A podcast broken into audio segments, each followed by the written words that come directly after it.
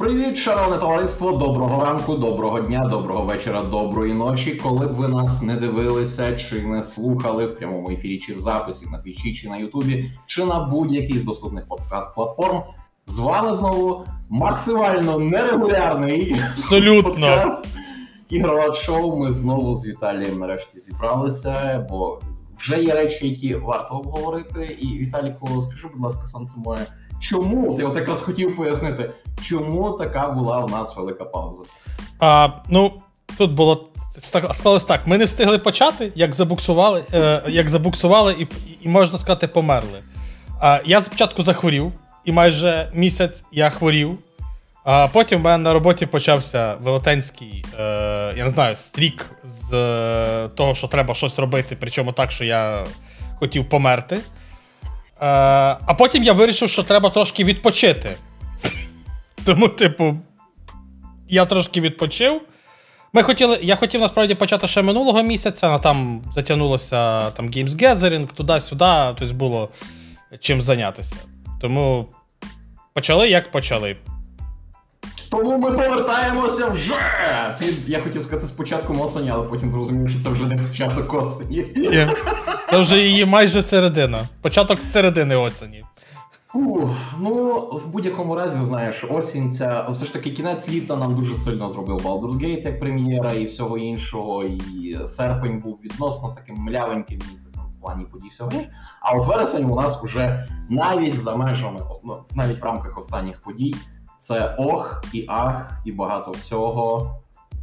Зокрема, здавалося би, вже все спокійно, вже всі сидять, чекають результатів слухань, рішень. От буквально коли там цієї ночі, вночі зранку, британська CMA попередньо погодила нарешті угоду між Activision Blizzard попередньо, тому що ми ще повинні почекати між 6 і 18 жовтня, коли ми отримаємо точний апрув. І тут буквально виявляється, що в межах тієї самої червневої справи Microsoft проти FTC червень, це вже так давно було.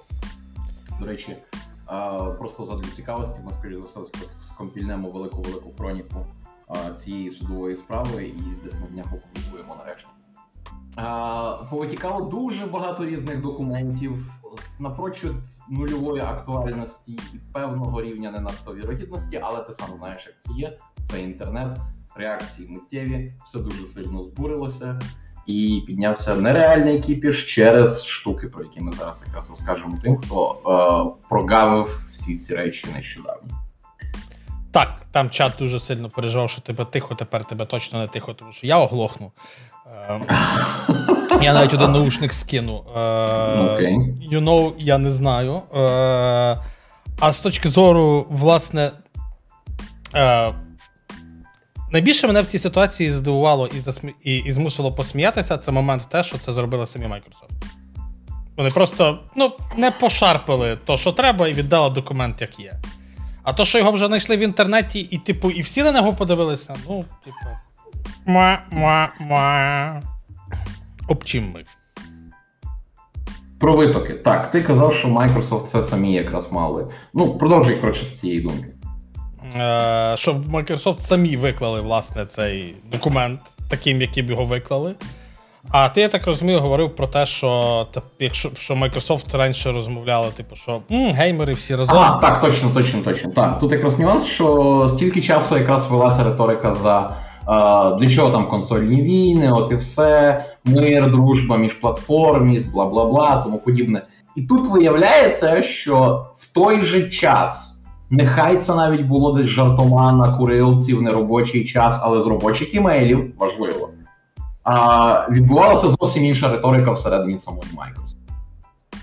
І спільнота це трошки так неоднозначно і дуже неприємно сприйняла, тому що ну, тобі тебе ошукали тебе тобі набрехали, сказали неправду, і оце от все. І весь оцей прекрасний імідж, який типу як собі Microsoft останніми роками будувала, а він дуже сильно затріщав. Не знаю, для мене не затріщав, тому що напевно, тому що я корпорат, і я і так знав, що так що так і ти є. Корпор... Ні, тут ти корпорат, само собою, але а, наскільки ну, на, певним певним чином, знаєш, нахабно це було зроблено. Не дарма навіть от я неодноразово зустрічав порівняння, що це той же спосіб дії, який є в нашого болотяного східного сусіда. І знаєш, це порівняння недалеке від істини. Недалеке. Недалеке. Ось, але зараз ми якраз до кожних витоків попередньо, і вже якраз почнемо з е, тих от а, курилочних бесід в робочих імейлах під назвою Microsoft розглядала можливості купити Nintendo і Valve. Ну, розглядати вона розглядала, дай Бог здоров'я, а це ж не означає, що вона їх купила. Ну, я, до речі, теж трошки здивований от цьому факту, тому що це з розряду, от як ми інколи а, про що спілкуємося про можливих там кандидатів на купівлю Ubisoft. Це чисто наші гіпотетичні вуличні розмови і так далі. Або як інколи ми сидимо в редакції Play.ua і думаємо, з ким з ким потенційно можна запартнеритися. Наприклад, Віталік не дасть збрехати, от інколи мене Ютуб закидує рекламою котячого харчування, я такий.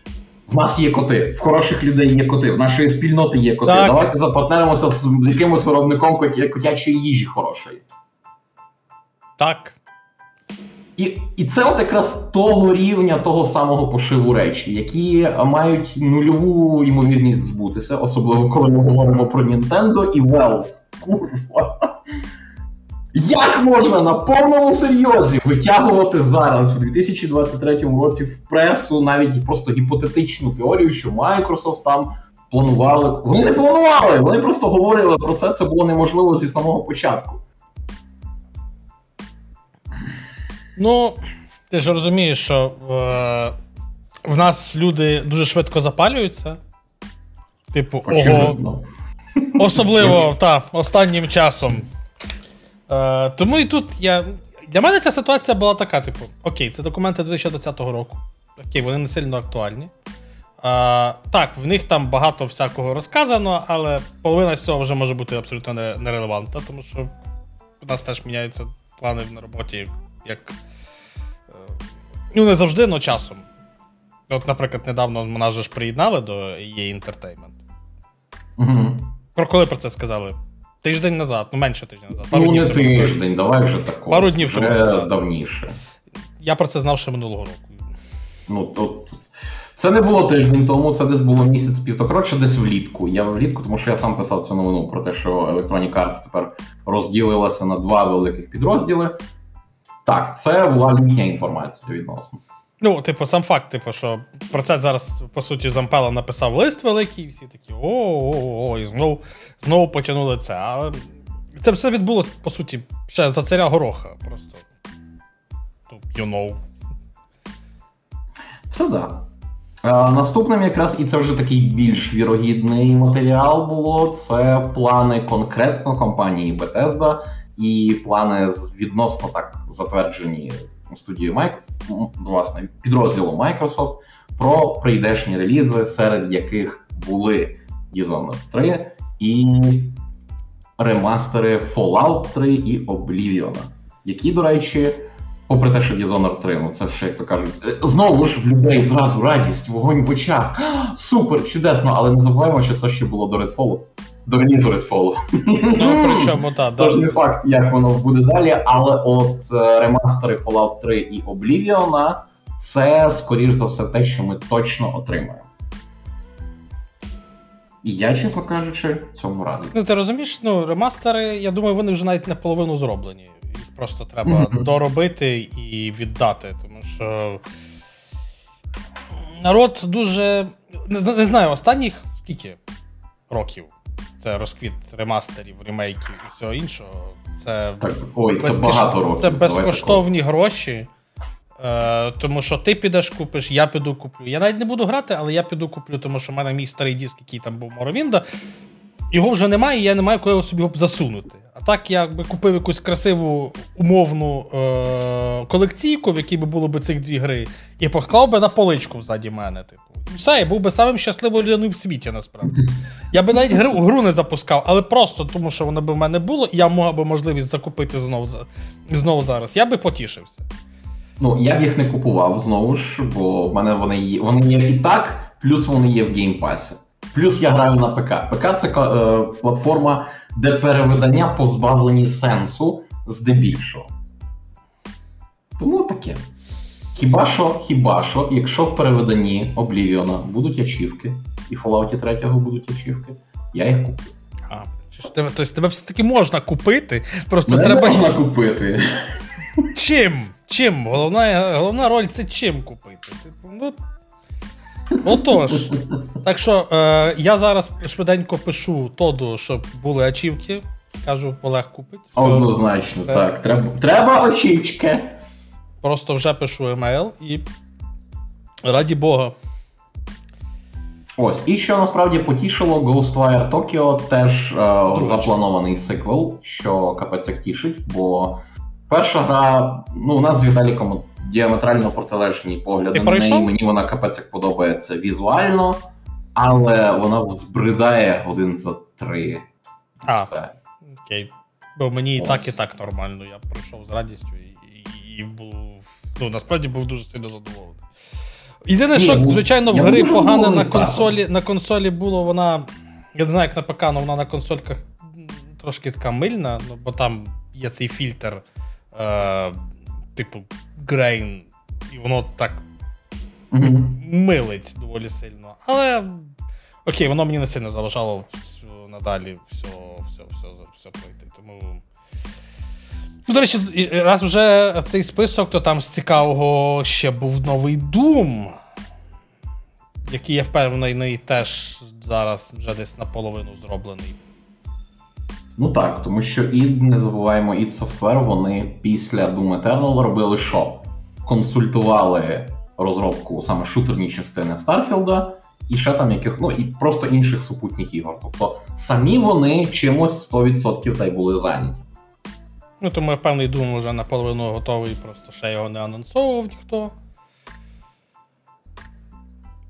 Ну, окей, про всякі ці Project щось там говорити сенсу нема, тому що Ні, друзі, а, якщо там мова йшла про Project Hibiki, то хто користується Nvidia GeForce Experience, той знає, що Hibiki це Hi-Fi Rush. Тому що коли ти робиш знімки через Nvidia GeForce Experience, а в мене це основний тул для скріншотів, я не користуюся вже там нічим іншим оверлеївським і вбудованим в той чи інший лончер. Все через GeForce Experience, і папка, там різні папки називаються по-різному. І дуже часто через ці назви, там здобільшого це назва гри. Але інколи це якась кодова хрінь, і ти не відразу розумієш, що це. Назва процесу. Так. А потім хоп такий, хай. Що це за папка така? Хібіті. Hi-Fi Rush. Все, всі питання Ну відпали. так, 2010 Тому рік, так. точніше, да, окей, це, це вже зарелізилось і пройшло. Ось там єдине, що в основному ці всі проекти у нас невідомо коли будуть. Плюс додатково було позначено, що The Elder Scrolls е, 6 не варто її чекати раніше 2026 року, що в принципі ні для кого не секрет. Зважаючи, що нагадуємо, Тодд Говард неодноразово розказував, як тільки вийде Starfield, почнеться активна розробка TS6. Все. Тут все просто. Я б сказав, що б її не чекати десь до 30-го вже. Та ні, ні, ні. Ні, тут чекай, ти е, поправка. Краще скажи, її варто не грати до 30-го, тому що там ще Це коли точно. вона вийде, Це пару точно. патчів, доповнення, Anniversary Edition, Перший. спешали. Так, так, так, так, так, так. Вже перший Anniversary Edition, тобто, ну та, ну та. Тому дійсно грати її можна не відразу. Це от як в мене зараз Ми потім ще поговоримо про Starfield, але от основна думка в мене зараз така: я не хочу зараз грати Starfield. Я повернуся до неї за рік, може за два. Ну, тобто, ти грати будеш Starfield так, як повинно грати в- всі ігри Bethesda. Тобто, потім. Ні, найголовніше, я його буду грати з SSD, але так, про це Ти сходив, е, як то кажуть, ти пішов і купив собі SSD спеціально, щоб грати в Starfield і засрати тим Twitter, то що навіть SSD тобі не поміг. Ой, ні, е, як то кажуть, SSD це кортесі пана Бібіпа. Е, Я ще не забрав його, але він залюбки поділиться. Е, Десь на днях якраз. Бібі за- поділиться з тобою SSD. Так, Бібіп піджене мені SSD. Вау. Бач, добро знаходить добро. Карма, оці всі штуки. Кожного разу, коли вам хтось каже, там, мовляв, робіть добрі речі, воно вам неодмінно повернеться. Ось так мені повертається. Я в певний момент так сижу, соромлюся, та ні, не треба, це от, але потім ти розумієш, гей, це кармічне коло, замкнулося, все супер. Так. Ага, тобто, коли я приніс тобі мікрофон, це теж було кермічним колом. Так! Ясно. А я то думаю. А воно воно ено чо. Окей. Це теж ачівки, розумієш? Типу, ти не знаєш, як вони. Це приховані ачівки, ти не знаєш, як вони працюють, але вони спрацьовують. Ясно, ясно. Ось, і ще один момент, так само серед тих витоків, який дуже сильно привернув увагу і трошки так розбурхав як праведний гнів, так і сумнівні жарти. Це те, що було оприлюднено орієнтовні кошти, які Microsoft готова готова була виплатити за появу тих чи інших ігор в Game Pass. Там було. Um, я точно пам'ятаю, що 300 мільйонів на Star Wars Jedi Survivor, яка ще не опинилася, але тоді її хотіли просто взяти на релізі, там накинути що трохи зверху. Нормальні ціни. Так, так, так. І 5 мільйонів на Baldur's Gate 3. Всього тут 300 мільйонів, а тут 5 мільйонів з припискою.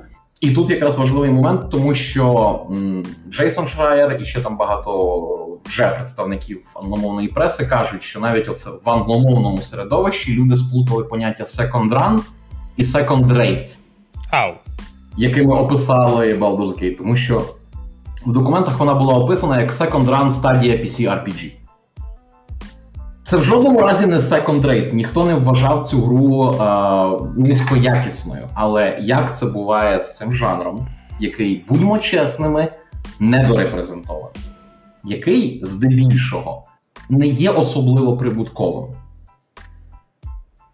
Я зрозумів, там відбулася плутанина, і всі подумали, що Microsoft оцінили цю гру як говно, а вони просто подумали, що а ми її, коли в перший перший раунд її цікавості не прийде, в неї прийдуть скидки, тоді ми візьмемо її в геймпас, просто щоб люди не купували і пограють її в геймпасі. Окей. Саме так. Саме так. Тобто, це мало бути саме ринковий результат, який допоміг би грі потенційно просунутися.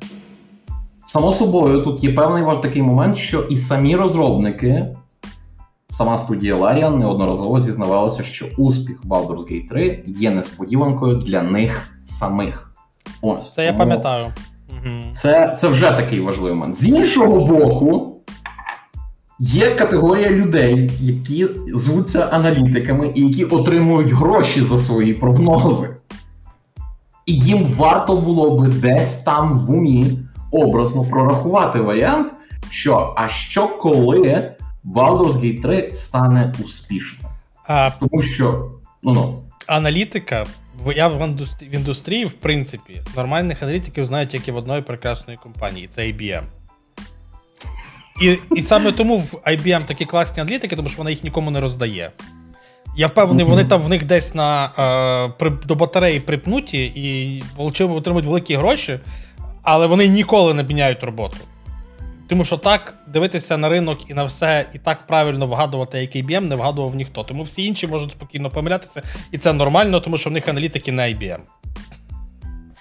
Слухай, Віталій, кажуть, що щось в мене з мікрофоном. Я не знаю. Ну, мені нормальний твій звук.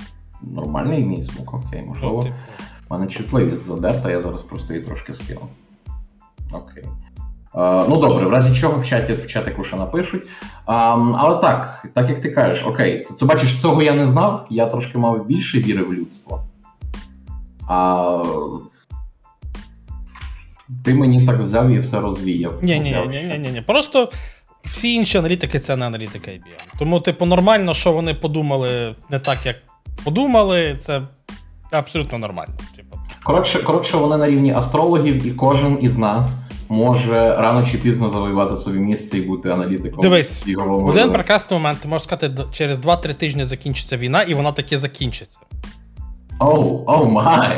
Це так, це це десь той же рівень аналізу. Ну, щось, щось типу цього.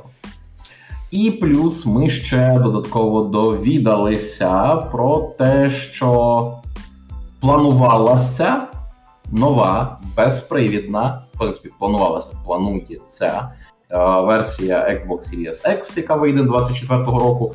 І хай там як ми вже якраз підійшли до цієї точки з цим витоком, що наступного року всі три основні консолі Microsoft, Sony та Nintendo отримують м'ясистіші версії. А, до, до речі, на рахунок там не так, щоб дуже м'ясистіше в Microsoft. Вони просто переводять її на All, на All Digital, роблять інший корпус. Ну, очевидно, вони всунуть туди трошки швидший проц, тому що старих уже просто ну, нема в продажі. Е, Тому що робити? Вони вже викупили весь сток, ну, умовно. Е, Трошки розігнаний. Там я не впевнений. Я не можу сказати, що це буде прямо. Ну, типу, так як було PlayStation 4 Pro, Xbox One X. Ні, це скоріше просто рефреш по дизайну, рефреш. Це, це легенькі, ну, у всякому разі, в бокса. Sony може і випустити свою PlayStation 5 Pro, PlayStation 5 Slim, і так, ну, тому що вона завжди так робила. Угу. Але як би я сказав, для прошок ще рано. Та чому? Типу, ну, три роки тільки. Ну, Слухай, це нормально. Якраз таки нормально для прошки. Для прошки все ок. Ну окей. Для нового покоління, ну там казали, і в тому ж тих же таки документах, і загалом і Microsoft, і всі інші думають, що це десь буде не раніше, так само між 28. шостим і восьмим, скоріш за все, скоріш за все, восьмий рік. Ну, але трошки пора би, якщо диви, умовно, якщо у нас буде 2008 рік кінець цього покоління, то якраз середина треба робити місяцькішу версію. Ну, подивимося, подивимося, тому що. Як на мене, ще рано, тому що далеко не кожен розробник ще може зробити так, щоб воно не лагало хоча б на цих. Дати розробнику ще, ще, ще, ще, крутіші версії, то лагати ж не перестане. Ну, типу, це завжди Ну, так це так. працювало. Ну і плюс, от бачиш, хороше питання якраз від Акуто. А хіба хтось випускав ігри фактично для цього покоління консолей, якщо ми говоримо про технології? Випускали, Випускали. нагадуємо, існує Microsoft Flight Simulator. Напевно, єдина зараз серед випущених гра, яка повністю підтверджує статус консольної гри нового покоління. Ні, ну є вон Cyberpunk 2.0, він не вийшов на старому поколінні. Е, ну, це, ну, типу, Він виглядає як говно, але він не вийшов на старому поколінні. Бо я навіть ради цікавості завантажив і такий. Ага. Вау. А вони вау? зробили, ну, це таке, типу, погане вау. Е, вони скинули розширення. Раніше гра працювала в динамічному 4К на Xbox з PlayStation, а тепер працює в динамічних 1800p. А, господи, ти консольну цю, консоль, боже. ну так. Ну, ми ж про консолі говоримо. Ти говориш про біфі версії, як Ну, і, і про, конс... про ігри, які виходили тільки для цього покоління. Ну от Cyberpunk 2.0 тільки для цього покоління. ні, а тут як не, не ігри, які виходили тільки для цього покоління, а ігри, які справедливо можна назвати іграми сучасного покоління консолей. Тому що для цього покоління там і Final Fantasy виходили. Spider-Man вийде. Ну от Спай... Spider-Man ще не вийшов. Так. Того, що нам показали, Spider-Man це прям да, це теж виправдано гра актуального покоління консолей. Особливо оцей от момент з е, переходом від екрану мапи до, до міста. Це виглядає просто. Ну, будьмо чесними, таке було в GTA 5. Ну не настільки ж. Не настільки, але було. Було, я знаю. Так, так, так. Ну, Просто нам тобі ще треба було трошки почекати, а тут прям. ну.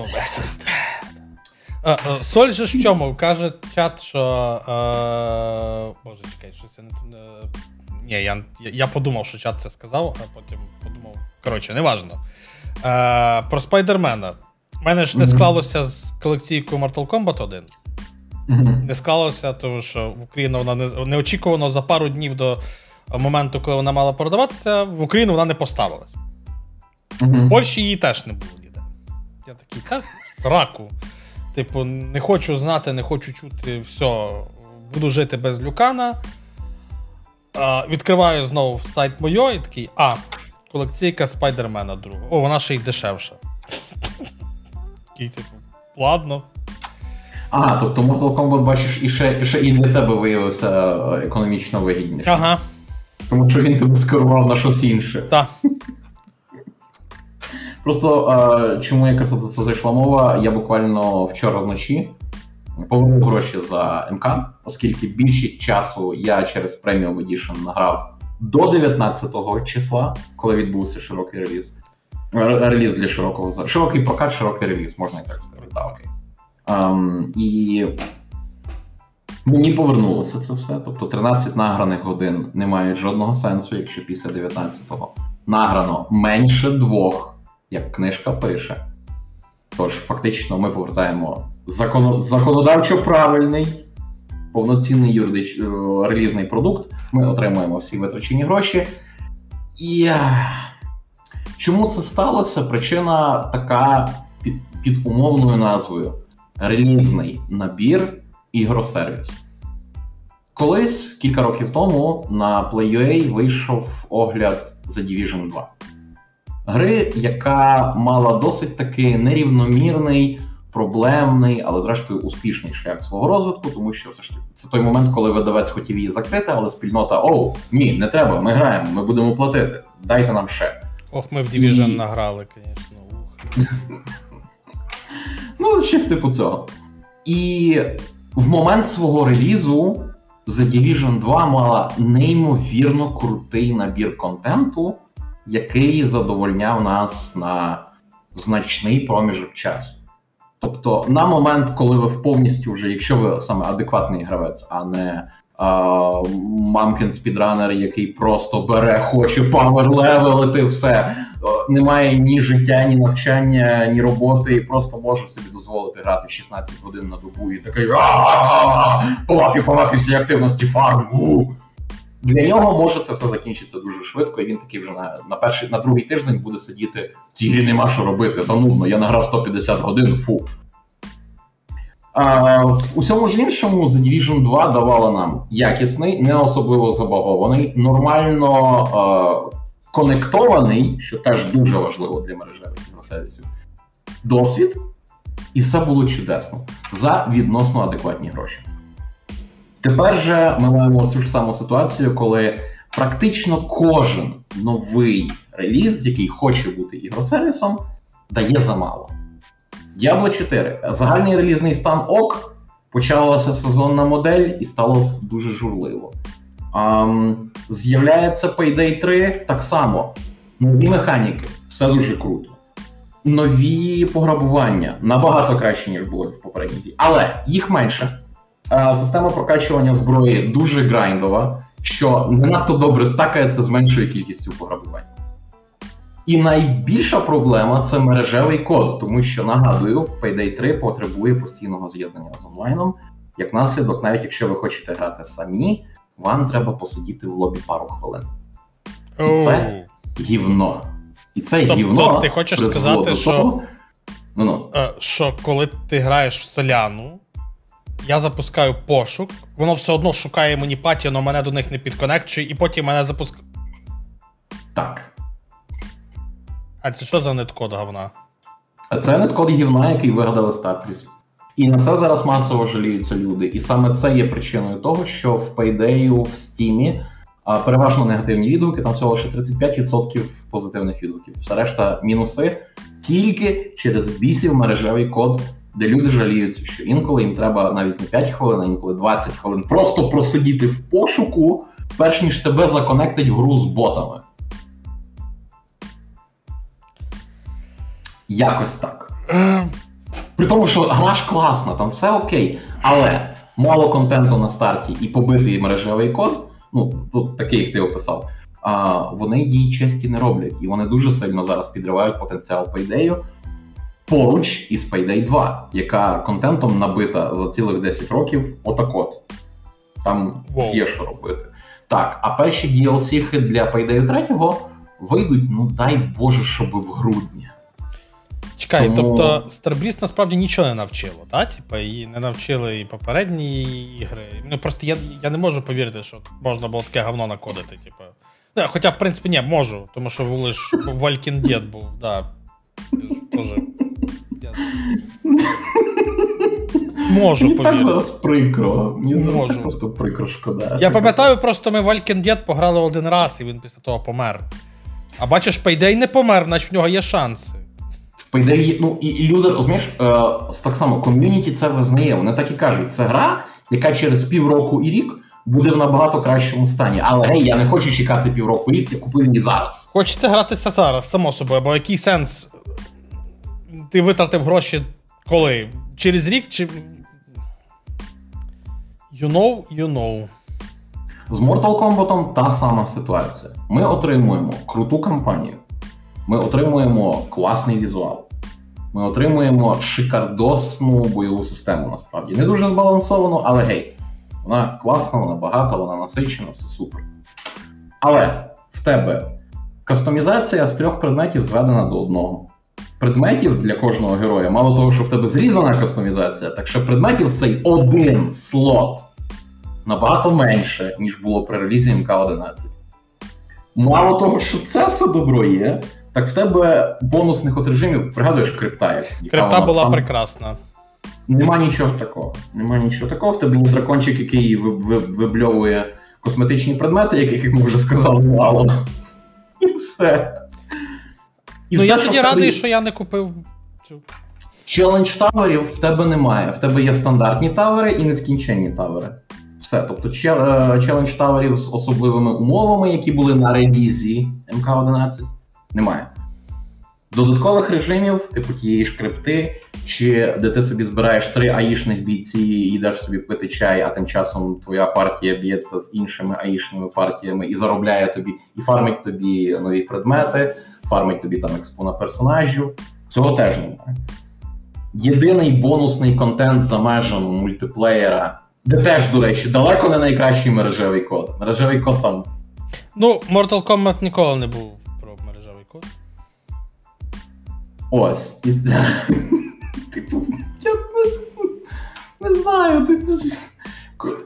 О, коротше, залишається режим Invasion. Виглядає він дуже класно. Типу, настільна гра, де ти персонажиком там, ходиш собі по різних точечках, б'єшся з ворога. Там є якраз певні умови і тому подібне. Але Invasion прив'язаний до одного конкретного сезону. Його можна легко пройти за два вечори весь контент цього сезону. А сезон триває 40 днів. А ну то стандартний сезон, окей. Ладно, менше з тим. Далі, в кожного героя є свої, є свій mastery grind. Тобто нові там косметичні предмети, нові фаталіті, нові бруталіті, нові насмішки, нові е, розмальовки для костюмів. Це все відкривається, коли ти граєш тим чи іншим персонажем, але є штука в чому? Коли в МК 11 року, тобто це МК-9, МК9. Для отримання мастері персонажа ним треба було відіграти 24 години чистого часу. Що дуже страшно, зважаючи наскільки там був великий ростер. Там була ачівка, отримайте мастері на всіх персонажах. Живіть тут, окей. Це нормальна ачівка. То в МК1 ситуація гірша, тому що там є 35 рівнів, і щоб які потребують чим раз тим більше часу виливань. І десь так здається, треба більше, ніж добу чистого часу для того, щоб набити повне мастері одним персонажем. А їх там теж 20 з копійками. І виходить, що ти на релізі платиш, а я з тих лохів, які заплатили 2600, за гру, де я пограв в шикарну сюжетну кампанію. Я пішов в мультиплеєр, я пороздавав, мені роздали. Все як, все як має бути. Побавився трошки в Invasion. Пройшов Invasion. А, а що далі? Ну все, І все. контент а виїв. МК1 пропонував мені набагато більше на своєму релізі. Так. І тут якраз ми знову, от вкотре, виходить черговий ігросервіс, і в ньому все класно. Механічно він крутий, стилістично він крутий, а контенту нема. І в мене закономірне питання: а нахрена купувати його зараз? От я й повернув гроші. І правильно зробив. Ну, типу, з моєї, з, мо- з моєї сторони ти зробив все правильно. Типу, повернув гроші, отлично. Типу. Куплю А- собі Cyberpunk. А мені, а, а, а мені зробив дуже добре, що я тепер не парюся, що я не купив ту колекційку. Тому що Не парся абсолютно. не нафіг вона мені треба. Так. Кібер... Ти, хто сказав кіберпанк? Так. так. Кіберпанк. Ми ще до цього зараз дійдемо.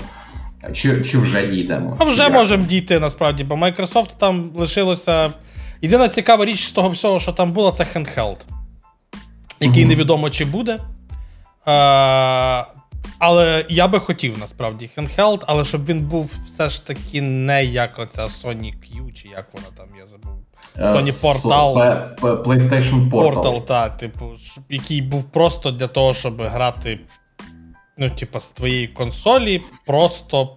Ну, типа, що консоль тобі стрімить твою гру. І ти такий. Я так на iPad можу. Мені не треба для цього окремий контролер. У мене є DualSense і iPad, наприклад, або DualSense і телефон. Ну. І теж в любе місце поклав, і воно просто працює. Ну, Е, Я не маю що додати, чесно. Типу, Мені би хотілося, щоб це було більш самостійний девайс, на як Steam Keck, як е, е, Rock Ally, е, ну, щоб це було щось цікаве. ти, ти, прям так звільняв бичий хрін північне сяйво, Steam, Steam Deck і тут зразу Rock Ally. Так вони ж це ж одне і те ж саме. Формально так. Але, але. Ем, ну, плюс Steam Deck, там Valve, як завжди, сказали, що в найближчі. Мені подобається конструкція заголовків. Всі такі: нових Steam Deckів не буде раніше 2025 року. Тим часом Valve каже: ми у наступні роки не будемо нічого оновлювати. Е, перефразовуючи з мови Valve на людську, ми можемо забити на проект великий різьблений. Типу, воно не особливо то щось для нас і зробило якусь погоду. Е, Тому так. Не факт навіть, що в 2025-му будуть якісь масивніші, крутіші версії Steam Deck. Не тіштеся за це. І насправді буде трошки шкода, якщо так. Це Valve, ти сам знаєш. У Valve е, завжди їхнє залізо було успішним, але Не завжди. фактично, ну, крім Steam Machines, це перша їхня ідея, але це було не зовсім залізо. Але воно не завжди отримувало належний розвиток. Пригадаємо хоча б VR-гарнітури Steam Index, які розпродали першу партію, все ок, там було зроблено трошки ще, і, і все. І ще, але в індекса була ще велика проблема, в них вмирали екрани, і Valve, по суті, нічого або з цим не робила. Вона один раз могли тобі замінити повністю всю е, гарнітуру, бо там незйомний екран, нічого не робилося. А на другий раз ти просто все, лишаєшся. Все, царян. Другий раз не робить. А, раз уже в чаті з'явилося питання по кіберпанку, пропоную е, перейти в сторону кіберпанка. А, питання було. Почну, напевно, так. так. почну з питання. Е, Ілюзія свободи, яка стане доступною 26 вересня в день для всіх власників е, гри на будь-якій платформі, які придбали це доповнення. Ви його не отримаєте. Ну, ви, ви не зможете зі старту, почавши нову гру, піти в псарню. Новий район стає доступним тільки після того, коли ви закінчуєте по основному сюжету квести з вудуїстами в Пацифіці. Вудуїсти з'являються умовно, хто як грає. Це залежно від ефективності вашого проходження, це десь чверть, третина основної сюжетки. Вам для цього треба поїхати в Пацифіку. Вудуїсти пропонують свої послуги. Спочатку ви йдете в Grand Imperial Mall, знешкоджуєте їх від цих від звірів, щоб вудуїсти почувалися вже як вдома, мали доступ до всіх своїх інвентарів. Далі вудуїсти вам допомагають е, пробратися за Чорномор і знайти господи. Е, кі- Кібернетичний імпринт там Альтканінга. Все. Оце якраз момент, на якому наша співпраця з вудуїстами закінчується, і вона закінчується одним з двох шляхів: або ми їм допомагаємо і вручаємо перед поліцією, або ми кажемо до побачення, і поліція їх всіх перестрілює. І це, по суті, єдиний вибір, який гра робить автоматично за вас, коли ви почнете гру з опції Хочу почати відразу з ілюзії свободи. Тому що якщо ви будете грати не спочатку, а суто з DLC, Гра вам дасть 15 рівень, гра закриє всі попередні квести з вудуїстами і закриє їх так, що ви не допомагали вуду, вудуїстам, і Макс так їх перестріляв. Це важливо, тому що в основній сюжетці ілюзії свободи буде момент, де квест, один з квестів, може піти трошечки інакше, зекономити вам кілька хвилин гри, якщо ви таки вудуїстам допомогли в основній грі. От і все. Тобто, це невелика якась різниця, це якась невелика втрата, і орієнтовно вам в псарню треба йти десь на рівні 15, тому окей, це мінімальний. Насправді я сказав би трошки пізніше піти. Е, десь на 20-му або ще. Тому що там навіть на нормалі, зважаючи на нову систему штучного інтелекту ворогів, все стає. Тут же не вийде просто так, як колись. Стояти, ловити обличчям там одну-дві кульки і е, просто запльовувати ворогів, закидувати їх 20 гранатами, яких, які ви зібрали, і оце от все. Тому що змінили, нагадую, також і систему витратних предметів. Тобто тепер у вас і хілка, і граната це заряди, які відновлюються нескінченно. Це добре, це дуже класно, тому що, по-перше, ви позбуваєте засмічення інвентаря, яке було колись. По-друге, не залишає вас ніколи в ситуації, де хілок немає в принципі, і на них треба витрачатися, тобто з часом все відновлюється і певні вміння на це під, під, під перероблені. Ну і не дозволяє вам знову ж таки спамити ворогів гранатами що в основній грі в грудні 2020 року я робив дуже гарно, ефективно і успішно.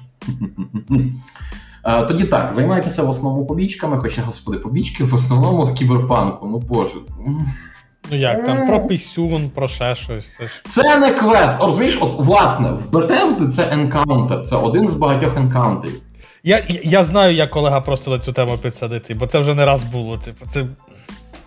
А у основному сайберпанку є от квести, які ну, дуже гівно гівна. Це а, господи, цей рудий недоклоун, в якого граната замість носа. Чувак з вибуховим пісюном, якого ми, який нам сідає, ми його завозимо в клініку. Ой, кінець. Це квест, це ні, це це не потріб. Це навіть не щось рівня оцих забичених ММОшок з е, десятьма шкурками в, в цих вовків. Вовків. Сходи принеси, побий там хоча б якесь обрамлення є, а тут в нас просто ситуація. В чоловіка е, закоротив його кіберпісюн. Завезіть його в лікарню. Все, все, все. Більше нема нічого. Це не те, що хороший квест, це не квест. Але ж має бути смішно, тому що поки ти їдеш, він видає діалоги. Він розк... він розмовляє про свій пісюн. Ух ти! Бо! Та ти що? Уяви, ти їдеш в таксист, з таксистом, і таксист тобі всю дорогу розказує про свій пісюн. Віталік, мені не треба уявляти. Було А, ти вже знаєш? Так. Так. Так званий... Це, В нього, правда, був не вибуховий пісюн, на щастя, він мені нічого не показував, але розповідь йшла в цьому руслі.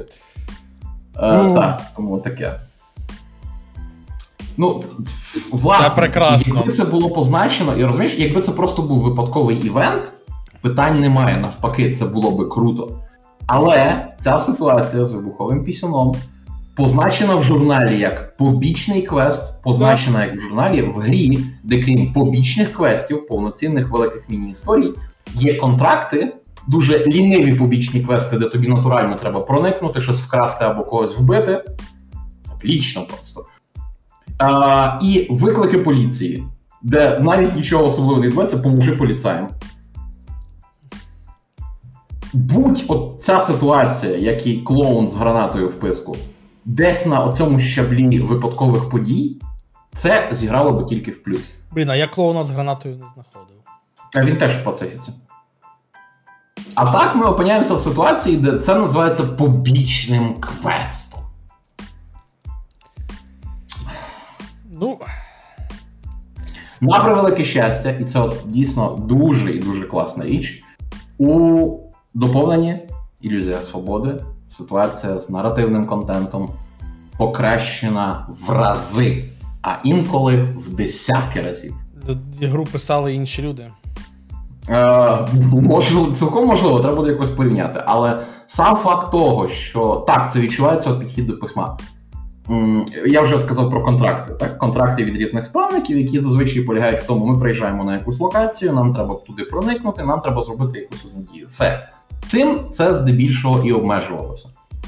Тепер же у нас е, там буде орієнтовно скільки? Десь близько 10 контрактів нових у псарні, і кожен з них має обрамлення саме по собі. Кожен з них має інколи інтро. Тобто, у нас от задачка зробити те-то, рятувальна операція, але нам треба спершу зв'язатися з тіпами бразильської з бразильськими агентами розвитки, які приїхали сюди для того, щоб витягнути свого агента. Тобто навіть вже ці малесенькі малесенькі штуки, які колись були абсолютно не обов'язковими і зроблені, ну то навіть чіпись, класні. Окремі контракти майже дно харчового ланцюга в ілюзії свободи краще за побічні квести, типу вершину харчового ланцюга в основній грі. Я впевнений, все-таки, що змінились люди і змінився підхід. і ну... Та дай Боже, дай Боже. Ну а кампанія це просто. Ну, тому що, по суті, то, що було в, в оригінальній грі, там там було багато поганого. um, Плюс е, ще відразу один важливий момент. Я про нього писав в огляді. Ще буде відео. На невеличке нагадування, чому в нас зараз немає відеоогляду. І як ви напевно побачили, в інтернеті ви зараз багато де не знайдете відеоогляду ілюзії свободи. Чому так? Тому що якщо би ми випускали відеоогляд зараз, ми могли би використовувати тільки футажі, які нам надає видавець. Оскільки це трошки неправильно, зважаючи на ситуацію з минулим гри Cyberpunk 2077 і тим, як вона працювала, і теперішнім, а саме заявою про те, що підвищені мінімальні системні вимоги і все інше, і тому подібне. Мені вважається набагато кращим підходом показати вам чесно, як працює доповнення на машині семирічної давнини, на якій я запускав Cyberpunk 2070. Тому що так, знайдуться десь кілька хлопчиків, чи чоловіків, чи дівчаток. Так коротше, похрін, знайдеться кілька людей, які так. В мене 4080, боже, чому ця гра не оптимізована? Де мій RTX і оці всі те Більшість же ж людей, будемо чесними, запускатимуть ілюзію свободи на точно тих же конфігураціях, на яких вони запускали гру в 2020. А ще і... більшість на консолях. Що? А ще більшість на консолях. А ще більшість на консолях. Нехай навіть так. І оскільки е, на момент стріму, який я в четвер проводив, я якраз там зізнався, що коли я отримав власний ключ до ілюзії свободи і оновлення 2.0, я такий. Я для себе зі здивуванням відкривши, я не видаляв кіберпанк з моменту його релізу. І в мене весь час стояв на ПК. Я заходжу в гру, і там налаштування, на яких я грав у 2020 році. І воно все працює навіть краще, ніж у 2020 році. На тих же налаштуваннях, на тому ж залізі, без SSD. Важливо. А, Тому в нашому відео я вам покажу чесно, як виглядає це доповнення в різну пору в різних е, сегментах геймплею на далеко не найтоповішому залізі, яке в теорії мало би показувати вам мінімальну картинку. Насправді все зовсім інакше. Пора Олеже, пора Олеже бігти в магазин за новим компуктором. Як мінімум за новою відеокарточкою. Де якраз подешевшали. Ні, ну напевно, десь знаєш, наступного року цілком можливо я робитиму апгрейд, але не зараз. А, Ось так. Раз вже йдуть питання в чаті, то я вже трошки перейду до них і давай, давай, давай. Кіберпакт. Я, я, я, ти розумієш, я людина, яка не пройшла оригінальний кіберпанк і тільки в 2.0 пограла просто тому, що хотіла почитати українською. Mm-hmm. Е, Я не планую гру грати, в мене не куплене DLC, і, скоріше всього, я його не куплю. І, і Тому я якраз це не про мене. Mm, дивись, отут, знаєш, я трошки неоднозначно на це все дивлюся, бо так, зазвичай ти повністю правий. У нас є ситуація, яка. А, Якщо вам сподобалася основна гра, то там продовження чи доповнення вам теж сподобається. Якщо вам не сподобалася основна гра, то доповнення це все вам не сподобається. У кіберпанку ситуація трошки інша. Основна гра мені відносно сподобалась геймплейно, хоча це був такий собі дуже дешевий і поганий Deus Ex. І абсолютно ніяк, за винятком оцих от 5-6 квестів, не привабила в плані історії. Але виходить доповнення, яке все це виправляє. Тому для людей, яким сюжетно не зайшов Кіберпанк 2077, ілюзія свободи, скоріш за все, сподобається. Там зовсім інший рівень якості написання, зовсім інший якості, е, зовсім інший рівень якості продумування самої історії, насиченості цієї історії і кінцівок. Нагадаю, що остання місія в ілюзії свободи радикально відрізняється залежно від вашого вибору.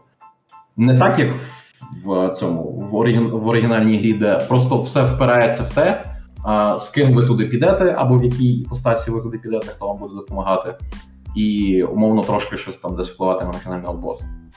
Тобто ти все ж таки е, конвінсиш мене, щоб я. Ну, коротше, пограй. Так, пограй, ти реально пограй. Okay. А, І ці фінали просто. Без перебільшення, це, напевно, сюжетно найкраще, що робила студія CDPR.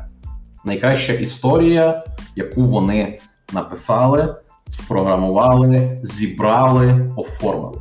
І звук. Там божественний просто звук. В багатьох бойових сценах від самого початку і особливо до кінця. Коли у вас піде не остання, а передостання місія, якраз оцей важливий момент з різними вже закінченнями, коли гра дуже сильно розгалузиться на два окремих потоки, воно шикарно виглядає і шикарно звучить. Ну, до речі, хто з нашої ком'юніті знає, що я не люблю загалом Cyberpunk 2077, навіть з оповненням. Базова гра мене не тішить, не приваблює і не оце все. Але доповнення курва шикарне! Тому так, Віталій, пограй. Окей, треба купляти на ПК. Пограй. Ну, однозначно. Ну просто тому, що то, як вона виглядає на Xbox, мені не подобається максимально. Мабуть. А, Ось, і тут відразу йде вже одне з питань: чи українська локалізація кіберпанку вийшла через фінансову доцільність, чи авансом через лояльність CD Projekt Red? А, Це нагадування для тих, хто власне, бо кожен стрім, кожен подкаст для когось перший. Е, не втомлююся нагадувати, що зараз ми багато всіх локалізацій отримуємо авансом. Але основною річчю, основною метрикою, яка їм, яка має для нас їх здобувати, це купівля попередніх ігор конкретного розробника. У випадку з кіберпанком, зважаючи на час, який було витрачено на локалізацію, і все інше, е, все ж таки це не авансом зроблено.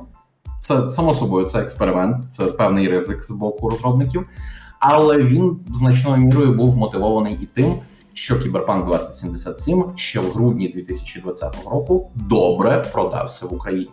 Це от якраз те, про що я не втомлююсь сказати роками. Якщо у нас як гри якогось розробника нема української, але ми це хочемо, купіть гру. Передусім, треба купити гру без локалізації. Тоді є великий шанс, що в наступній вона з'явиться. І в Кіберпанку от якраз оце та історія. Знову значною мірою це мої спекуляції, але якщо скласти 2 плюс 2 і подивитися на всі таймлайни і все, як воно складається докупи, вийшло ось так. І насправді це дуже сильно тішить, і це показує власне і певну лояльність розробників до нашої аудиторії, тому що ні для кого не секрет, у ЦДПР працює багато українців. А, Про електроніку я тебе на секунду переб'ю. Там просто є е, така фраза з Ютюбіком, Рокстаром і EA. Е, я нічого не можу сказати, як, крім того, що просто, ну, у всякому разі, з точки зору EA, трошки почекайте. Угу. Я можу дещо сказати, як мінімум, про Ubisoft, тому що це те саме, що я вже кажу років 5. Шановні, будь ласка, не треба думати, що представники Ubisoft кластеру Ubisoft Україна нічого не роблять зі свого боку. Вони роблять набагато більше, набагато більше ніж ви тільки можете собі уявити при найоптимістичніших прогнозах. Але є в ієрархії великої корпорації Ubisoft є повноваження. І в українського кластеру ніколи не було повноважень видавничих, тобто так чи інакше зв'язаних з локалізаціями. У них є певний спектр робіт, які вони роблять. Все. Все інше, хтось їх десь може почути, хтось не почути тощо. Я, Яке б неймовірне бажання вони не мали при всій своїй чисельності. Вплинути на це вони ніяк не можуть. Бажання не грає жодної ролі. Жодної. Ну. Навіть просто е, український кластер Ubisoft роками, і це про це писав Олег Данилов з межі, і ми стикалися постійно. Я також нагадував, що навіть якщо ми зверталися до них з проханням якось допомогти з отриманням ключа, вони теж хочуть допомогти, але не можуть, тому що це не їхня компетенція, як наслідок їх можуть проігнорувати в межах їхньої ж корпорації, і це відбувається. І вимагати від Ubisoft Україна якось там докластися до чогось. О, чому у нас немає української локалізації? Е, наголошую, це було тоді дебільно, це і зараз дебільно, і буде дебільно, тому що ви приходите в магазин взуття і питаєте, а чого у вас немає хліба? Не завезли. Так. Про Ubisoft. Давай. Я вже, напевне, тиждень, може чуть більше тижня. Пробую вирішити проблему, яка в нас сталася, ну, яка сталася з одним з, з одним з компаній в Ubisoft Creators Program. А. Там була кампанія е, на Mario плюс Rabbids, Spark of Hope плюс DLC з Рейменом. Вони сказали, типу, що ну, там в компанії описано, там написані гайдлайни, там ну, в кожна компанія вона завжди описана так, як вона описана. А, ну і там ключик повинен був бути на свій. Я ключик. Ну, типу, так, клеймити, вибрав регіон, що, типу, там, в мене основний регіон, регіон це Польща, бо України немає. Е, Європа, Польща. Дайте ключа, пройшов певний час, мені ключ дали, ключ до сих пір не активується. Ну, я плюнув, написав в, е, саппорт. Саппорт такий, прям моя. У мене кожен раз таке відчуття, що кожен раз, коли мені пишуть звіт там, а, а це по суті це один великий діалог. То, що було перед тим, ніхто не читав. Ну, для мене це реально один великий діалог. Тобто я його прям бачу, цей діалог, де написав я, написали вони, написав я, написали вони. І от так. А, але відчуття кожен раз, що от той, хто пише мені нове повідомлення після мого попереднього, не читав все, що було спочатку. Тому що я чотири рази сказав, що я Ubisoft, що я, що я партисипант е, Ubisoft Creator програм. Я чотири рази розказав, що, що, це, що, це, що це за е, ключик. Цей, тільки просто е, питання у них мінялося. Спочатку зроби мені скріншот одного вікна, потім скріншот другого вікна, потім скріншот третього вікна, потім скріншот четвертого вікна і скріншот конс- з консолі. Оце останнє, що я відправляв вчора, це був скріншот з, з, е, з, з регіоном консолі. Я не знаю, на що їм стільки всього, щоб просто побачити, що цей ключ, наприклад, невалідний і просто дати новий, я не знаю. Тому що в мене реально, в мене. І от кожне, кожне нове їхнє повідомлення починається з того, що привіт, е, Ерлекі, е, а поясни нам, будь ласка, ще раз, що ти від нас хочеш? І в мене просто такий. Да! Ти дивишся багатосерійний серіал. А, добре, окей, просто ти дивишся серіал, де на початку кожного епізоду. Навіть не тобі Рекеп. переказують, що було в попередніх да. серіях, а тебе змушують переказувати, що було в попередніх Да, серіях. такий дивний рекеп, типу, блін, я не знаю. А, Капець просто. Ну і от оце якраз воно. Ubisoft, як корпорація, багато багато тисячна, там вже хрін знати, скільки тисяч людей працює. Багато. Може, більше 20 вже чи ні? Вже є 20 тисяч О, працівників? ні, там менше. Ну, Просто я пам'ятаю момент, коли було 16. Кілька Зараз вже менше. Окей, Ну чекай, можливо. дивись, ну це, це ти, ти говориш про таких, про, про, я не знаю, там, плюс саппорт, який є. Само, Ну, про все, про все, про все. Так, Так- всі, хто так працює. не якраз. рахуються люди в корпораціях. Тому що так можна в любій нарахувати тис, сотні тисяч людей. А типу, якщо ми говоримо про штат, який належить Ubisoft, то він значно менше. Ну, нехай. І е, серед цього всього добра, само собою, є багато і хороших пропозицій для української спільноти, і багато хороших ідей. І практично всі вони робляться або в Ubisoft Україна, або працівниками, ем, українськими працівниками інших відділів, яких нехай мало, але вони є. Взяти от нашого доброго друга Паладіна, е, який працює тепер уже не в, не в Дюссельдорфі, але тим не менш, він працює в європейських офісах Ubisoft. А, Паладін нас з Дюссельдорфа? Пері... Паладін переїхав? Та, він тепер у Швеції. Не в Месів. Ні, ми питали. Чи в Месів? Я не пам'ятаю. Я не пам'ятаю. О, саме тому це дуже добре, тому що можна не зливати інфу. Так. Е, бо я банально просто забув. Але тим не менш, і дуже багато це хороших ідей. Ми от чуємо їх в приватному порядку і такі: вау, круто, супер! Хотілося б це побачити, і нам, їм, І, і, і є навіть люди ладні це все зробити своїми силами. Але корпоративна машина каже ні. Їм не дають добро. Да. Так, тому я дуже сподіваюся, що в перспективі Ubisoft Україна матиме якісь самозрушення, тому що ми, ми всі це бачили. Студія, яка починалася як ПК-портувальники, дослужилася вже до певного рівня повноважень, де вони найкращі у світі. Мова зараз передусім про accessibility функції, де реально, і це капець як тішить, українські розробники в. Стабільно. І задають тренди, які потім беруть і перетягують в студії Microsoft, студії Sony. Це це капець як тішить. Але, ну і без але. І хочеться, щоб їхні повноваження зросли, але на це потрібен час. Тому дай Боже, щоб за кілька років вони могли вже мати більше впливу, більше важелів і більше можливостей допомагати нам з появами тих же локалізацій, хоча б якихось. Але нагадую, це все відбудеться тільки коли зараз цей авансний період закінчиться добре. Бо ми ще всі поки що на дуже сильному таймері, який триватиме напевно до кінця 2024 року, і залежно від того, як себе будуть показувати фінансово локалізовані aaa проекти. Насправді буде триватиме до кінця того, війни. Чи будуть вони здавати з'являтися далі? Так. Насправді воно буде тривати до кінця війни. Навіть трошки швидше, Віталій, все ж таки. Все ж таки багато в чому наступний. Ну, результати кінця наступного року будуть вирішальними. Тому не забувайте. Можливо, це залежить від студії. Це залежить від студії, але тенденція, я зараз кажу про тенденції. Все ж таки, одна студія може це продовжити робити довгий час незалежно від рентабельності, як там ті ж Frogwares чи Foray. А для багатьох інших неукраїнських все ж таки це питання економічної доцільності, найважливіше. З Baldur's Gate наче все ок, там немає ніякої багатократної окупованої, ну боже цей а, багатократного окупання локалізації, тому що ну знову ж ніхто не знає, як це розраховує студія.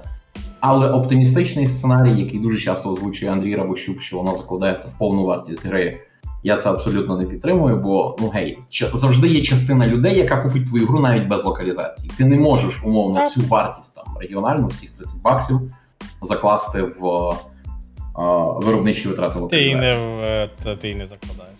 Так. Тому навіть з урахуванням, що це все може робитися трошки дешевше, ніж ринкові ціни, навіть з урахуванням там можливості ще якогось більшого заниження.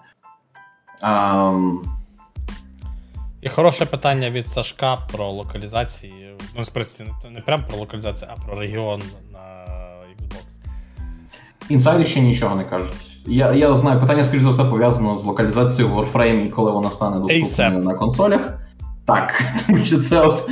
А, Ніхто не навіть в самій компанії в Digital Extremes теж ніхто не знає точних орієнтирів, тому що тут вони люди залежні від платформи тримача. А вони залюбки це зробили. І я вже бачив десь, не пам'ятаю в якому чаті, здається, в Геймон спільноті хтось такий, що а, покажіть, мовляв, покажіть, от як це Warframeівцям, тому що як це так, локалізація всюди є, от на консолях немає, і бла бла бла, і тому подібне. Це онлайн-гра. Щоб я зараз не прозвав конкретно цю людину, тому що я її не пам'ятаю е, недовго, але нехай. Це онлайн-гра. По-перше, по-друге, це онлайн-гра з клієнтом. І цей клієнт в рамках свого коду залежний від пристрою, на якому він стоїть, і як наслідок мовних налаштувань пристрою і регіональних налаштувань. Олег Олег, Олег дійсно відповідає сам собі на своє запитання, і це так потішно. Е, ні, е, Stillstorm. Інсайдери говорять, що ASAP. Ну, типу, сам регіон ASAP, по суті. Ну, Його дуже сильно ну, від, відсунула війна. А, І вона все ще тримає його доволі відсунутим. Тому ASAP. Я теж хочу купувати на боксі за гривні. Чесно, я дуже хочу купувати на боксі за гривні. Я хочу, щоб я заходив в стор, в мене було все українською, і були гривні, і саппорт мені писав українською, але наразі ASAP. Хоча саппорт вже пише українською. Ну, знаєш, це старе добре правило. Типу, якщо десь в соцмережах хтось висуває певні ідеї, знайте, ці ідеї вже давно з затримкою в кілька місяців, не дай Боже років, вже приходили комусь в голову. Якщо ці ідеї вже десь справджуються, вони вже давно з затримкою в кілька місяців вже над ними триває робота. Тому таке. А, Так, повертаючись до теми а, доцільності економічної та того, наскільки сильно там окупаються нинішні локалізації чи ні, у випадку з Baldur's Gate доречно припустити, що так, локалізація плюсова. Наскільки вона плюсова, чи це просто нуль і трошечки зверху, чи це такий досить так, суттєвий е, суттєвий показник, складно сказати, тому що на превеликий жаль, Steam, той же Steam не надає нам жодних е, навіть орієнтовних показників. Що Steam Spy, що Game Sensor мають абсолютно нереальні похибки і вкрай сумнівні алгоритми прорахунків. Тобто, технічно, якщо дивитися на ситуацію з е, Baldur's Gate, то в Україні, зважаючи на всі можливі похибки і тому подібне, у нас там могло продатися від 15 тисяч копій за регіональною ціною до умовних 70. Нормальний такий в тебе. Ну, Нормальна розкидка, так? Така. Ну, типу, якщо дивитися на тому, що зібрано з ем, господи, ці аккаунти, де стоїть українська локалізація і тому подібне, воно нас підтягує до а, трошки меншого діапазону 25-35 тисяч. Це трошки більше.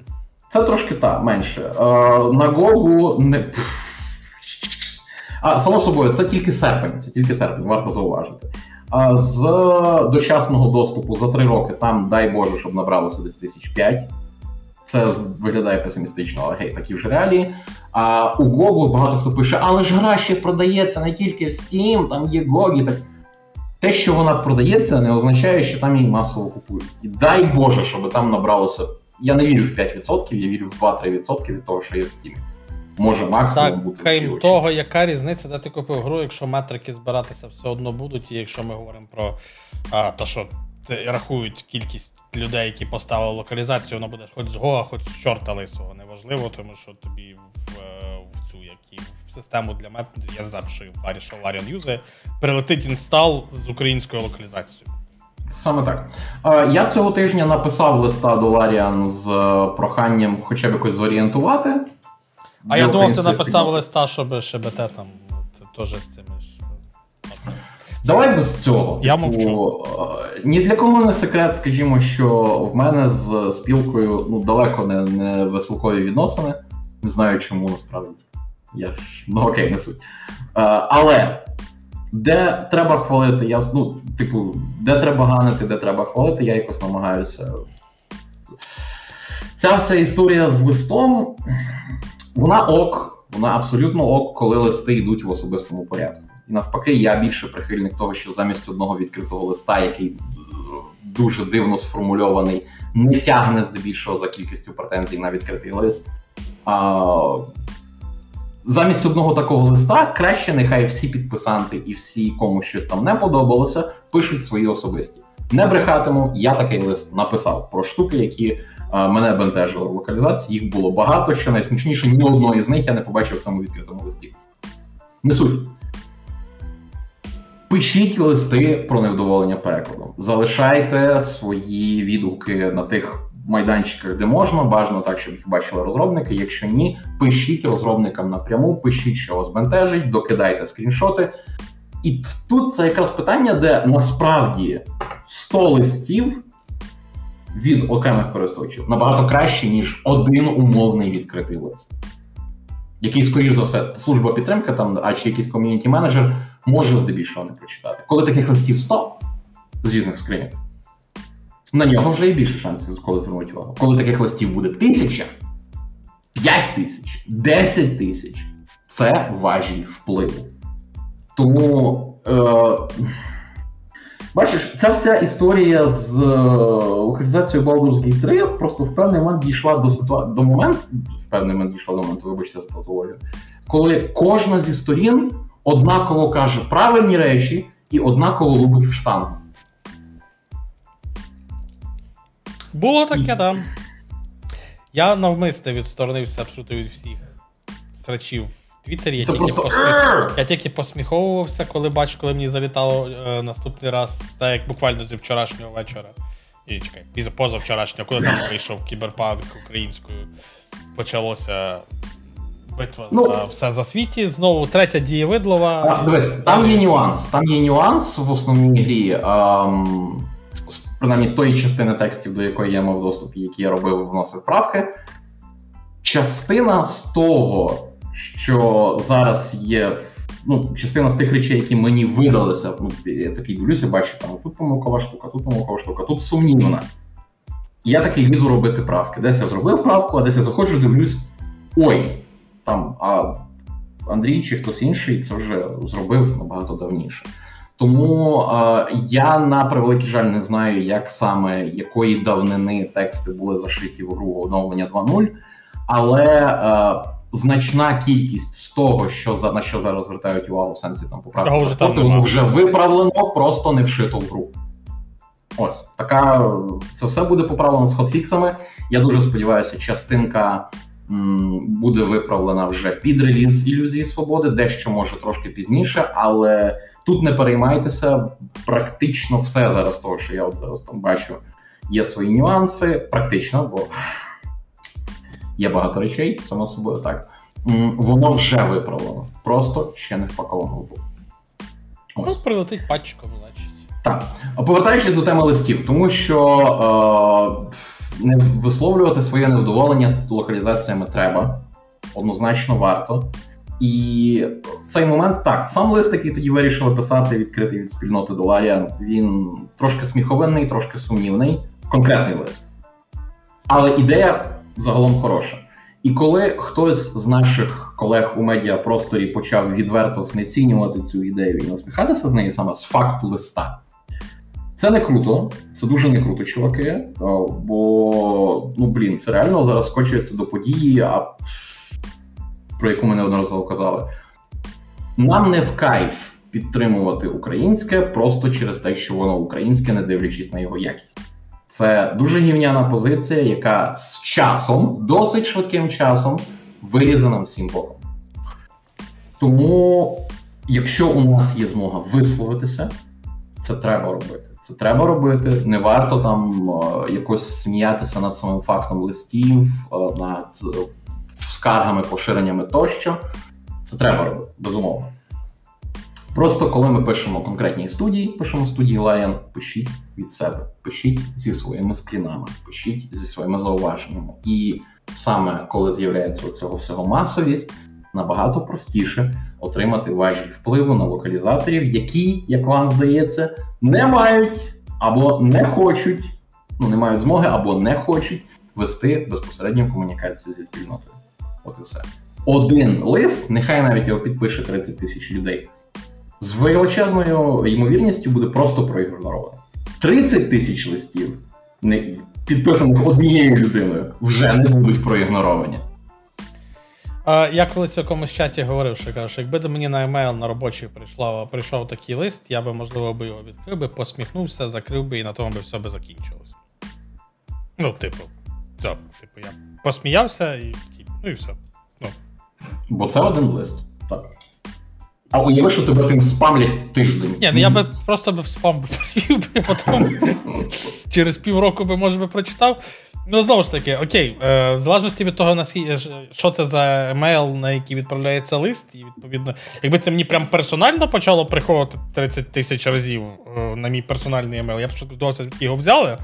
А, а потім би, звичайно, би прочитав би про що хоч мова. Бо мені і так приходить на, допустим, на мій персональний неробочий емейл багато цікавих листів з розряду. е, Ми там знайшли твого прапрадіда, і він нам дав тобі мільйони доларів.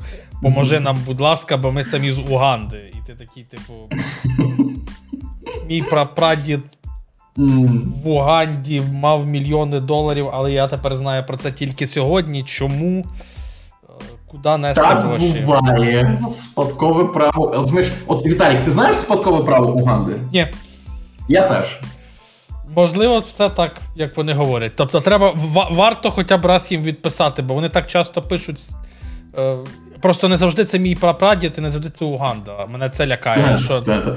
вже в мене так багато було людей. Як називається цей канал? Мені Еліс е, показувала, вона дуже любить дивитися відео. Є один ютубер, який знімає відео про те, як він відписує з ну, таким шахраям а, і зачитує свій діалог з ними. Я, я можливо навіть знаю, що за канал. Я теж назви не пам'ятаю, але в мене пару І таких. це, і це така краса, де, Так, де типу він недавно про якийсь цей бежевий, е, бежевий транзакційний банківський код, який треба надати для того, щоб зробити перекази. І він такий, я все роблю через бежевий транзакційний базовий код. І, і як він цим е, дуже сильно дратував і тригерив. І в людини є терпіння. І я цим захоплююся. Я цим неймовірно просто. Дуже круто насправді. я люблю нігерійські письма, вони чудові. Типу, це. Мене дивує, що їх не завжди фільтрує Google. Не завжди. Типу, Типу інколи, інколи вони прям потрапляють, як, Типу як має бути. Повертаючись вже від цієї теми до економічної доцільності локалізації, як вже було сказано, ми не знаємо приблизних цифр, але можемо зорієнтуватися, що переклад Baldur's Gate окупився. З усім іншим. Ми, зробили запит на коментар до студії Ларіан, подивимося, чи вони дадуть відповідь. А у випадку з кіберпанком теж я не знаю точних цифр. Ми зроб, зробимо, я ще не зробив коментар. е, Запит на коментар до CD Projekt Red, але я дуже навіть сильно підозрюю, що там усе добре в плані продажів і відбивання е, витрат на локалізацію. Залишається Alan Wake. І от там це буде дійсно великий великий показник, бо гра релізна, гра свіженька, AAA, відразу з локалізацією, який, на жаль, не виходить у Steam. Нічого страшного, він виходить що показовими є перші місяці, коли гра в Steam не вийде на ПК. Тому так. В консолі або Epic Games Store. Я, грати, я грати не планую, але вже купив. Молодець! Я Так! Хоча тут ще є такий нюанс, що купити це, звісно, добре, Три рази але запустити. бажано ще пограти. Треба, треба хоча б раз запустити, щоб воно зарахувало. Так, За... я знаю. Треба. Я знаю, як це працює. You know.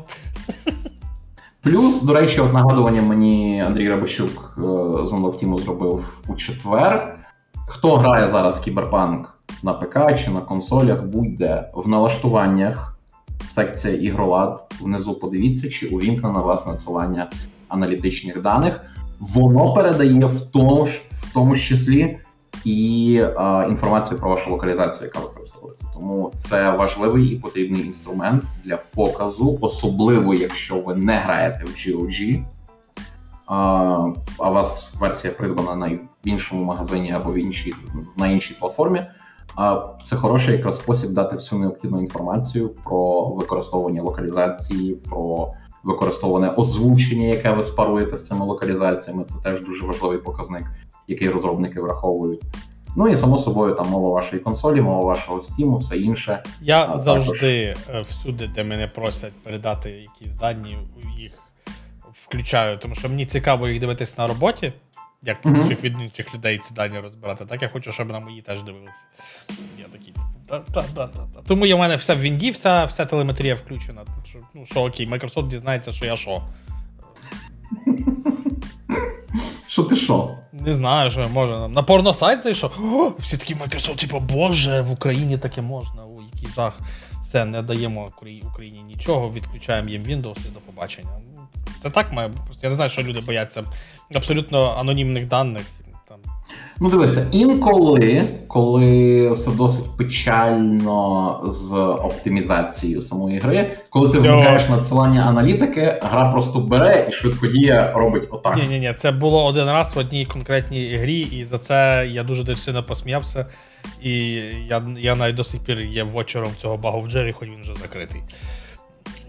Ну, я не знаю, чи ми зараз будемо говорити про ту ж саму гру, але я про Star Wars Jedi Survivor, де Да. вимкнення аналітики мені підняло швидкодію Jedi. просто, дай Боже, щоб в половину здається. Джедай. Тому що там О. пацани трошки. Протупили. Ну так, там Були нюанси. Нормально так. так. Е, в кіберпанку, наскільки я вже це помітив, і там ще навіть на стрімі було жодного суттєвого навантаження на систему, тому вмикніть це.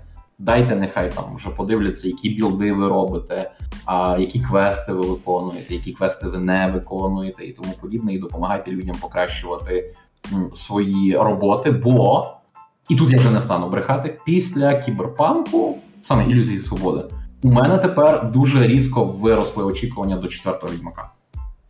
Є невеличкі речі, які я про нього чув, в основному всі хороші, а тепер в мене ще й вимоги тепер з'являються, тому що гей, після отакого доповнення, ну ви не маєте права зробити щось. Ну, це буде дуже некрасиво.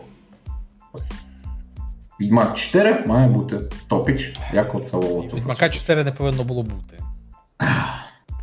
Стосовно можливої локалізації Відьмака 4, це теж все велами по воді, але я припускаю, що якщо а, економічна, а саме прибутковість кіберпанку і доповнення з українського регіону, з Україн... від українських гравців буде достатньо високою, є сенс припускати все велами по воді. Це, сам, це само що- собою, що так, буде так, локалізація. Що Відьмак 4 буде теж локалізований. Це все в наших руках. Хочу Андрія з чату роз... розчарувати, він не буде озвучений, якщо навіть і буде локалізований, просто тому що це дорого. Це питання з озвучкою, знаєш, воно мене так трошки бісить, коли от хтось там пише коментарі: Ай Боже, писала локалізація, а тут тільки текст. Ем, нагадай, будь ласка, яка в нас політика стосовно матюків на, на цьому подкасті? Там можна. Можна. Ось. В мене є золоте правило. Я перед написанням там твіта чи коментаря повідомлення сиджу і дивлюся. І якщо я розумію, що а, в мене є дуже велике бажання написати десь там фразу тупе їбло, я не пишу ні коментаря, ні відгука, ні нічого. І от подібні коментарі дуже якось сильно знаєш збурюють. Це так само, е, навіть з урахуванням кіберпанку, та ж історія була, що десь чи там в, коментарях під відео обоє, чи десь у твіті, коротше, десь в соцмережах, в соцмережах. Як завжди, приносяться коментарі, е, коментарі з а, коли буде озвучка? А мені казали, там озвучка буде за, за, за пару тижнів. А хто казав? Та якийсь блогер. Озвучка за пару тижнів, це мені подобається. Я, ну, типу, е, Олег, дуже Невже- просто. Скільки там слів приблизно було в, е, в кіберпукі? ну, на все, на, на все про все під півтора мільйона. Чудно. Два-три тижні і озвучка півтора мільйона слів е, у вас в кишені. Просто на вокзалі в Жмеринці, я там ще можуть будуть озвучувати це все. Тому що. В мене дружина. Е, це актор озвучання. Я знаю.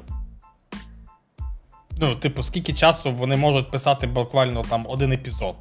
Ну, час серіалу, де в тебе може бути насправді не так вже і багато тексту.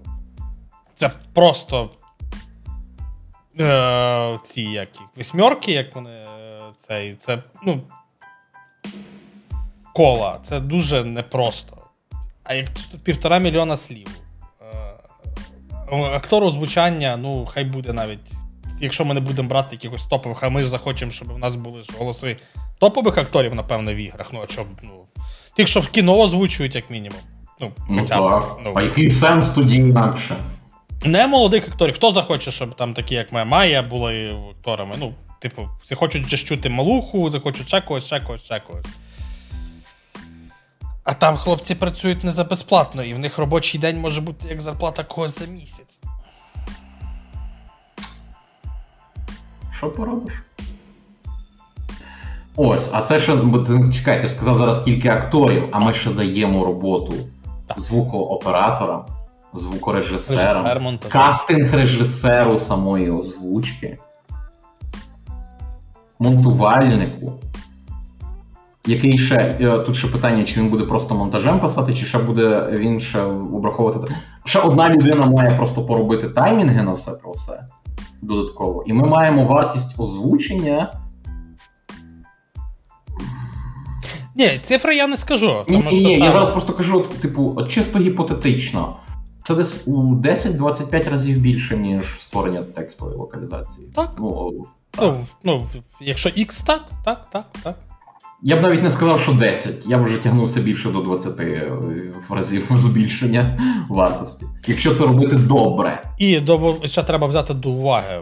Е, О, а тестування я ж забув, перепрошую. Ну, це, це, це, це не входить в сам запис звуку е, і так далі. Це входить вже в, в, в, постпродакшн. по. Але це частина Але створення так, це частина, частина, частина створення локалізації. Але, типу, навіть якщо взяти звук просто банально записати його в Україні, це ж треба попасти нормально.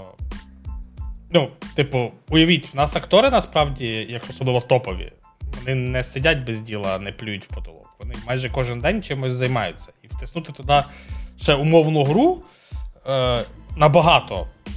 Ну, це місяць десь, напевно, їхньої роботи. Ну, десь так. Ну, не знаю, просто ну, залежить, я не знаю, як, як там точно.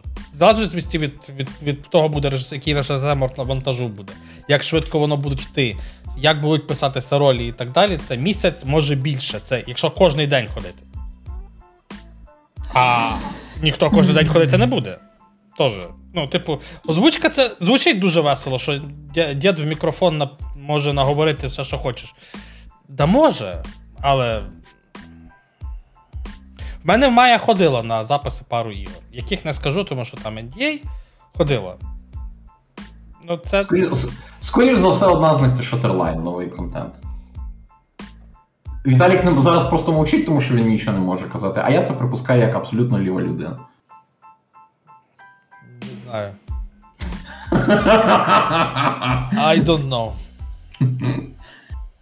Ну от, або як власне підказують люди, може це Stalker 2. Хто знає, ми можемо тільки припускати. Але якщо десь у Stalker 2, коли він вийде, якщо він вийде, ми почуємо Маю, треба буде неодмінно зробити відео, там зняти кліп і оце все там не. А якщо не почуємо, ну таке, таке життя. Значить, це буде якась інша гра. Ось, але теж з українською озвучкою, що теж дуже сильно тішить. А може, це буде нова гра 4A Games, яка космічний шутер. Тому що ми знаємо, що вони там зараз шукають людей на свою нову гру, яка не метро 4, а щось ще нова IP. А яка в них може бути нова IP, зважаючи на те, що довгий час там ще Андрій Прохоров казав про космічний шутан, плюс них є оця VR Experience Arctica 1, де теж науково-фантастичний шутер, хай віртуальній реальності. Тому, скоріш за все, це буде науково-фантастичний шутан. Але гей, звідки я можу знати? Я всього лише зараз висуваю припущення. Ось так десь це все відбувається. Так. А може, як правильно зауважить в чаті, а може це буде Fortnite. Тому що, оскільки пішов вже творчий керівник Fortnite з е, компанії Epic Games, хто зна, можливо, якийсь уродженець Луганської області е, таки буде підтягнутий саме на цю позицію. You Або- never know. Типу, версії припущень можна будувати неймовірно багато. Наскільки вони будуть близькі до реальності, хто, хто знає. От коли щось вийде, я скажу. Я на, від- на відміну від Майї самої, я дуже часто е, то, що вона, е, де вона, де, де вона грає кого-небудь. Я, і якщо я про це пам'ятаю, я це завжди про це говорю. Типу, тому що дуже часто буває так, що вона забуває про це, що воно там, що воно виходило, там, ще щось, ще щось, ще щось. Ну, наприклад, Маю можна почути на задніх ролях в, е, в цьому, в останньому сезоні Sex Education. Типу, Не на основних, але. Що поробиш? Я, на жаль, маю на Netflix не, не можу почути, тому що я все дивлюся не в українському озвученні. От така я скотина. Вибачте. Це бан. Ну, вибач! Зараз забаним Олега. Але так, ви в разі чого подивіться і українським озвученням. Можна подивитися в другий, четвертий е, сезон сексуальної освіти. Не такий всратий, як третій, це дуже сильно потішив. На щастя, на жаль, на жаль, до перших двох е, йому так само, як до неба але гей, там є дуже хороші. Там є прям. High quality television. Yes. Але здебільшого ні. Ну, але це так. А, чекай, там ще в чаті було якесь дуже хороше питання про про, про, про, про. А, та, от, про пакети локалізації. Вкотре якраз нагадуємо, що переважна більшість розробників, якщо і там звертаються десь по українську локалізацію, перше їхнє поривання це е, звертатися до тих же партнерів. Для чого шукати ще там якихось окремих вендорів, сервіс-провайдерів, якщо у вас є вже в студії агенція, з якою ви працюєте, і може в цій агенції там виявиться, що кілька російськомовних людей зі словником можуть вам бахнути українську локалізацію. You never know, так. Да. І зазвичай такі люди знаходяться. Ну, так і виходить, так. Тому що взяти той же приклад Darkest Dungeon, про який ми цього року згадуємо дуже часто. Там ж видно, що локаліза... українську локалізацію робили люди, які питомо українською мовою не послуговуються. Це це просто видно по тексту. Якось так. Е, про Train 5, на превеликий жаль, я ще не мав змоги пограти в неї, потестити, що там, як там. Е, тому нічого не можу сказати, але теж е, є свої неоднозначні речі. Та й та й таке. Тому так, або українським працівникам якраз пробиватися в міжнародній агенції локалізації, або нагадування, що коли ви просите у когось, особливо в соцмережах, чи пишете листи до розробника, чи до видавця, порадьте, згадайте, вкажіть там контакти Unlock Team і Шрекбетраф. Це буквально рядочок написаний вами, але цей рядочок економить розробнику чи видавцю багато часу, якщо він, зрештою, таки зважиться або розгляне цей варіант. Тому що, коли ви просто просите українську локалізацію, ви ставите розробника видавця перед проблемою. Коли ви так. ще даєте контакти наших о, е, найбільших спілок, ви формулюєте проблему і разом з тим даєте вирішення. Як ви гадаєте, який варіант людина обере? Другий. Все, тут все дуже просто. Тому так, кількість звернень це завжди добре, але бажано також і брати якістю звернень і вказувати. Так-то, так-то, Unlock Team, так-то, так-то, ШБТ. І тепер з портфоліо, які які, які вони мають, з проектами, які вони мають, набагато більше шансів, що на них звернуть увагу. Тепер уже вказувати наші спілки набагато цінніше, ніж це було раніше. Тому що в їхньому резюме є штуки, проти яких не попреш. Хтось такий дивиться, о, а ця штука була локалізована, ого, мега, супер, значить на це є попит. Значить, легше буде переконати. Тут дуже проста дипломатія, так, так і все.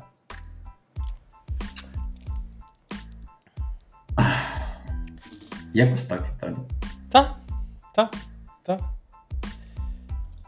Стосовно Алана Вейка, я не знаю. Я дуже я дуже хочу, аби ця локалізація була капець прибутковою, але я. я... На жаль, ми знаємо упереджене ставлення наших геймерів до Epic Game Store. Ну, але на консольках то його немає, тому все нормально. На консольках його немає, так. Але от стосовно ПК, просто невеличке нагадування, що ця гра з'явилася значною мірою завдяки зусиллям Epic Games. Тому це виправдане рішення, і тому, якщо ви граєте на ПК, вкрай важливо в перших кілька місяців а, підтримати розробників. Тому що гей, ви отримаєте не просто українську локалізацію, ви отримаєте класну гру за відносно адекватною ціною. На консолях це взагалі капець, яка вигідна ціна. На ПК це сприймається як відносно адекватна ціна. І це знову ж це крок, який зробила студія Remedy на зустріч українським гравцям. Це так. Подумайте про це. Подумайте. Думайте. А ще цієї цього вересня у нас. Ти ти взагалі, Віталій, ти, ти грав хоч трошки в Starfield? Е, Ну, один і дві. Ага, тобто ти якраз грав в найгіршу частину гри. Ну, може, в книг. Ну, ну, як, ну як, я пролетів то, що зветься прологом доволі швидко. За годину десь може. А, Ну, все потім одно, це, це, по суті, це найгірша частина гри. Ну, І мене дивує, як цього разу Тодд Говард і компанія, які, в принципі, вміють робити класні динамічні прологи. Пригадайте Oblivion, Fallout 3, навіть Fallout 4, про Skyrim я взагалі мовчу, там культове. Оце все. А, Зробили отаке от. Я не знаю, скільки десятків, якщо вже, напевно, ну, поза сотню, можливо, навіть точно перевалило я натрапляв на відгуки, які казали, е, які зводилися до того, що перша година гри, там цей пролог, він створює враження неймовірної занудності, і люди гру кидають. І це дуже дивно. Дивніше те, поруч із тим, що при тому, що гівно напхане на самому початку, найкращі речі, які не те, що в Старфілді зараз в принципі не робить ніхто, запхані не в ендгейм, а в наступні проходження. Для порівняння, у прекрасній Armored Core 6, яка вийшла цього року, коли ви проходите гру один раз з урахуванням там всіх ваших можливих виборів і запускаєте нову гру плюс, крім можливості переграти, перепройти там інші варіанти розвитку подій, ви отримаєте абсолютно нові квести, яких не було при першому. В Starfield є та ж сама історія. Коли ви доходите до можливості запуску нової гри плюс, ви отримуєте доступ до нових квестів, яких не було в базовій грі, і до певних змін у сюжетній кампанії, яких не було в базовій грі. І найцікавіше те, що коли ви проходите от гру ще раз і робите нову гру плюс 2, чи нову гру плюс 3, чи нову гру плюс аж до 6-7, ці зміни сюжет, всередині сюжетної кампанії будуть щоразу більш дикими. Коли ти вперше це чуєш, це звучить якось дуже неправдоподібно. Потім ти знаходиш в цьому якраз і текстові, і візуальні підтвердження, і. Вау! Але ти розумієш, що між тобою і цим шикарним контентом лежить кілька сотень годин проходження. Саме тому я цього робити не буду. Оце кілька от... сотень годин, де в тебе є класні повітряні бої, де в тебе є загалом хороші е, саме міста. От Перебування в містах дуже класно. Вони насичені квестами. Якщо ви не знаходите якийсь квест, квест знаходить вас.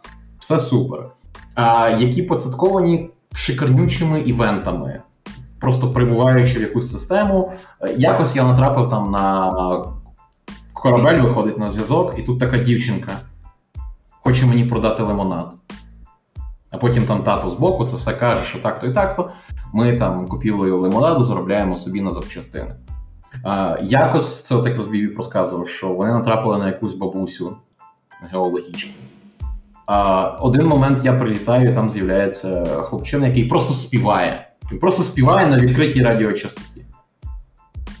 І ми там можемо сказати, мовляв, а хулі ти нам засираєш відкриту радіочастоту, або навпаки, подякувати за музику, і це все такі дрібні речі. Такі дрібні речі, які в кіберпанку прозвали би побічними квестами. Якось так. Це так само є хороше. Але поруч із тим ми маємо фактично примусове будівництво, тому що зв'язок між крафтингом і будівництвом Fallout 4 таким не був. І максимально занудне дослідження процедурно генерованих планет, яке, е, в якого буде забагато, якщо ви захочете бодай в півока подивитися на слово крафтинг. Окей, ви можете навіть подивитися на, на три букви Кра, і вам вже стане зле від того обсягу занудного контенту, яким Starfield вас закидає. Тому думайте, що це не кра, а кря, а з качечками все веселіше. Так, і Starfield це абсолютно дивна ситуація, коли блискучі моменти, блискучі речі, яких ми не знаходимо здебільшого в інших іграх, завалені величезною кількістю навіть не гівняних речей, а ніяких речей посередніх без смаку. Ніби вам дають просто за, за такий запелюжений, не запліснівілий, а ще він типу свіжий, але він без смаку, він без солі був роблений. Хліб, і ви його запиваєте е, звичайною теплою водою. От десь такі відчуття. Просто величезна ніякість. При тому, що там ж класні фракційні квести. Люди капець як хвалять фракційні квести а, в рейнджерів, авангарду, багряного флоту просто. Сюжетку теж хвалять центральний сюжет, хоча здавалося, першу половину часу ми просто збираємо артефакти. Але гей, центральний сюжет гри Oblivion з часу Oblivion на моїй пам'яті. О, боже, гри від Bethesda, з часу Oblivion я навіть не пригадую, щоб хтось когось хвалив. Starfield, о боже, Starfield. Fallout 4, е, центральна сюжетка, в принципі, друга найгірша ем, сюжетна кампанія в синглових іграх, які А з претензією на рольоровість. Що? А перша? Mass Effect 3 з величезним відривом. Типу, там, там, все, там все безпробудно. А Fallout 4 це впевнений кандидат номер 2. А, ось, і е, це я? Ага. І кожного разу, коли десь хтось каже про Skyrim у космосі, чуваки, якби ж то. Я дуже хотів би Skyrim у космосі. Багато хто хотів би Skyrim у космосі. Але проблема в тому, що Starfield це Fallout 4 в космосі, а не Skyrim. І люди, які ґрунтовно грали в е, ці ігри, і люди, які загалом люблять ігри Bethesda, знають про який великий шмат різниць іде мова. Добре, що це не я.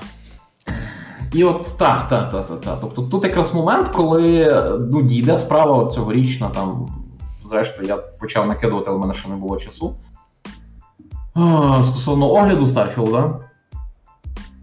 І дивно якось. Дивно, бо я люблю ігри Bethesda. Навіть от зараз я в Старфілді маю змогу відмовитися від непотребу, від будівництва, від дослідження планети і зосередитись тільки на, на, на сюжетному контенті, який класний. Але все одно не, не бачити, не помічати цю величезну кількість посередності, яка в кадрі, це просто неможливо.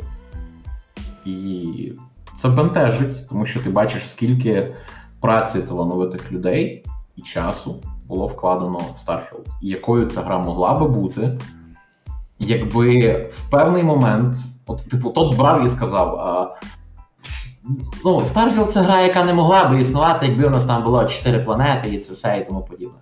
Е, бо космічна рольова гра, в якій є 4 планети, яка зосереджена на сюжетному контенті, вже є, вона називається Outer Worlds.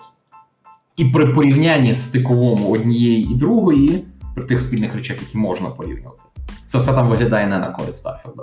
Але окей, гаразд, добре, нащо вам ця тисяча систем планет, знаючи, що переважна більшість з них порожні, тому що гей, це космос! Переважна більшість цього абсолютно мертва, одноманітна і нецікава. Це так. Зосередь... Зосередьтеся на 50 системах і планетах. І була б можливість, може, вільнішого польоту, і була б менша насиченість, і була б більше змоги зробити саме ручний контент, який зміг би дивувати частіше. Тому що тут Говард це людина, яка в часи, коли всі ганялися за масштабом величезної мапи, такий бере і каже: 40 кілометрів квадрат. Максимум. Все, що більше, робить мапу перенасиченою, порожньою і так далі. А 40 км квадратних це те, що ми контролюємо. Це те, де ми можемо понагенерувати всілякі речі, які будуть звертати вашу увагу. Це те, де у вас буде постійно пригода. Це те, що дає насиченість. Більше нема сенсу. От 102 А потім навпаки. Да? Ну, буває. Нічого не Тут, до речі, тут, до речі, абсолютно шедевральний коментар про, про те, що вся різниця в тому, що в Skyrim, на щастя, немає клею. Курва, так! Віталік, ти просто не граєш в ігри Bethesda, я поясню для контексту. А, у Fallout 4, в якому був вже запроваджений оцей просунутий крафтинг, і в Starfield теж, одним з важливих компонентів для всіх крутих модифікацій, для Клей. всіх крутих будівель має бути клей. А він, курва, рідкісний. Ну, очевидно, чому його нема в Скайрімі, само собою, так. Клей це абсолютно а, шикарна рідкісна річ, але. Так. Тому от така от. е, Чесно, я повернувся до Старфілда. Мені комфортно там. В нього неймовірна естетика, в нього крута музика, в нього. В нього дійсно відчуття великої класної космічної подорожі, і там кожного разу, коли хтось береться порівнювати це Е, Ось там, о, а в No Man's Sky є безшовні польоти. І тому... Чуваки, ви літали в No Man's від системи до системи? Ви просто сидите і дивитеся на глорифікований екран завантаження, який триває в 12 разів довше, ніж е, гіперстрибок у тому ж таки Starfield. Так, немає безконтактного польоту на саму планету. Це безпосередньо бентежить. Але зводити це все до величезної кількості. Ну, би що, нема безшовного безшовного космосу немає в іграх, які не претендують на звання космосимуляторів. В цьому вся. Це рольова гра. Тут ніхто, і, до речі, найдивніше нам ніхто не обіцяв безшовного космосу, нам обіцяли необмежене дослідження, що все ж таки трошки інша фраза в своїй суті. Але, але, але я розумію, типу, ці речі, і, і, все одно певним чином, знаєш, воно трошки бентежить. Тому що будь воно компактніше, будь воно вільніше. Було б, звичайно, було б легше, тому що так сконцентрувати всі- всі речі легше. І, і, і рушів, який генерує щось рандомно, теж легше, тому що йому не треба прораховувати настільки велику, великий всесвіт. Ось. І з появою SSD я повернуся ще до Starfield. Як Наступного писав, він тобі вже третій тиждень пробує його всучити. Йди, вийди до нього, забери в нього SSD. Дня- Днями, днями я це зроблю. Так. Ну, просто дивися, тут, типу, штука така, що Starfield це реально перша гра, яка мене поставила перед потребою завести. Та ти просто ти, SSD. боже, да треба SSD мати без SSD жити складно. Боже. Воно ж все тупить, воно ж все ж ригає. Як можна жити без SSD взагалі?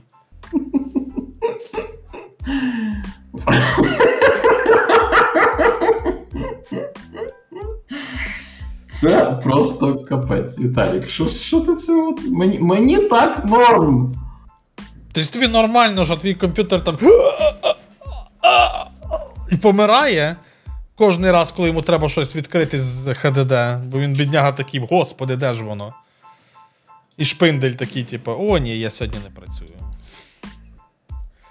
Що, по суті, в нас лишився. Можна, в принципі, навіть нічого не лишилося. е, Бо хороша нота на Старфілді закінчити. Тому що я би. В мене лишилося тільки Call of Duty, але, ну, типа, come on. Ні, я, я маю на чому. Давай, перш ніж ти будеш говорити про Call of Duty. А я не буду. на. А, чи ти хочеш, щоб я на будеш? чи ти хочеш, щоб я на хорошій ноті? Окей, добре, на хорошій. Давай, Ну добре, давай тоді спершу ти про Call of Duty, а тоді я на хорошій ноті. А, ну окей. Буквально. Я не знаю. Дуже давно такого не було, щоб компанія просто робила анонс, а мені хотілося а, просто кидати гроші. І саме спершу це анонс навіть не нової гри або ще чого-небудь. Це просто анонс бандлів. Бандлів, які будуть в сторі на а, Хеллоуін. Банально. Тому що вони скотини запартнерилися з аніме Hellsing, там буде Алукард. Вони запартнерилися з Diablo, там буде Ліліт і буде е, ще хтось. Не, Е, не, не знаю хто. і ангел якийсь. Просто я їх всіх путаю. А, Інаріус, Інаріус. Наші нарій буде. Батько і мати. Вони, вони запартнерились з Ешом, е, тому там буде Еш з, з цих, типу, з, як, Мерців? з мерців, та. Круто. Там буде е, Скелетор. Там буде скелетон? Так! А в. Battle Pass буде Spawn. І ще щось теоретично буде з Doom у. Просто що там не особливо сказали. І я просто такий розумію, що це купування 13600 Call of Duty поінтів, і просто в одну секунду зливання їх всіх моментально. Просто. Просто.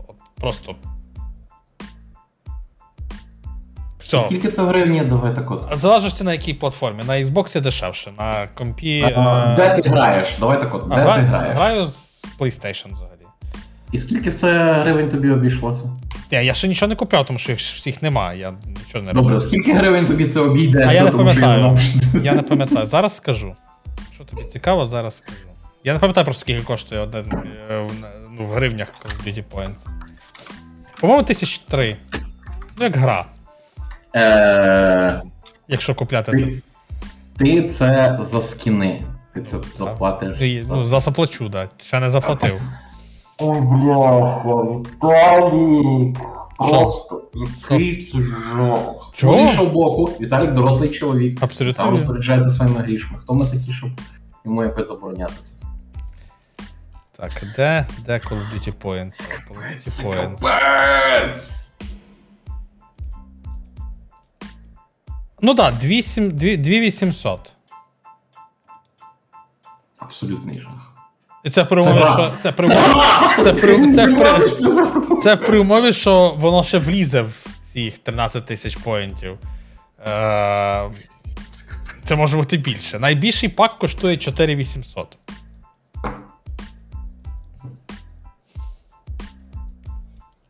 Є. You know? Потім ми дивимося, що Бобі Котик такий багатий. Ну, дивись, з моменту, коли мене забанили в Call of Duty, я лазив по всіх іграх, які тільки можна було. Ну нема нічого більшого схожого на Call of Duty. Ну нема.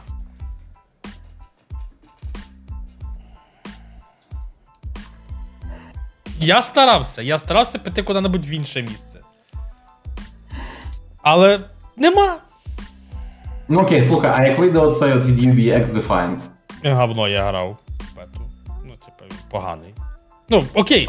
Можливо, пару вечорів я в ньому покликав, ми з вами спокійно, ну, по, по, спокійно постійно пограємо, але грати в нього довго ні, тому що він унилий. Fortnite не, не корелюється з е, Call of Duty. Я отримую два різних задоволення від цих двох ігор. Я не маю тут жодних коментарів. Це дійсно було. Йой, Да, шах. От дивися, ти за 2800 умовно там з копійками, ти отримаєш що? 4 скіни? Ні, там їх більше. Там в кожному паці мінімум по два скіна, плюс куча скінів на зброю. Ну, тобто це не просто, що ти купляєш одного персонажа і все. Там, типу, куча, куча вс- Просто вони розказали тільки головні, головні тези, типу, хто буде. Там не розказано, що ще входило. Ну, як- ну всі, всі попередні це завжди ще щось. Емблемки, ще скіни на зброю, ще кучу всього. Типу. Ну, там, там не буде просто 4 скіна. Там. Ну, але все одно, ти платиш це за енну кількість скінів. Ну так. Да. А от за ці гроші ти можеш отримати дві шикарні гри від Ryuga Gotoku Studio. Можеш. Одна з яких вже гарантовано нам показали. Це найкраща гра 2024 року авансом. Ну, по-перше, само собою, нагадування, що лайк, та вже треба при, призвичаюватися, називати їх не якудзами. Тепер це Like a Dragon Gaiden The Man Without a Name, яка вийде 7 листопада, ще досі без можливості передзамовити. Курва, я хочу її передзамовити. Яка також буде доступна в геймпасі в перший же день і неодмінно скористайтеся цією нагодою і пограйте через геймпас в попередній Якудзи, принаймні в Якудза Like Dragon, яка Якудза 7. Це буде якраз хороша підготовка. Та І пограйте останній всі. великий екшен в Якудзі. А наступного року, в січні, наприкінці січня, Persona 3, фу Persona 3, е, ремейк Persona 3, фу Persona 3 ремейк. У нас є Якудза 8 або Like a Dragon Infinite Wealth. Де фу просто- Persona 3. Ну, Persona 3 Ти ремейк куди щас наступного- зими. Я знаю. Вона отлично. Ну, от. але, але це все геть, це все геть, тому що Infinite Wells, Якудза 8, Like a Dragon Infinite Wells.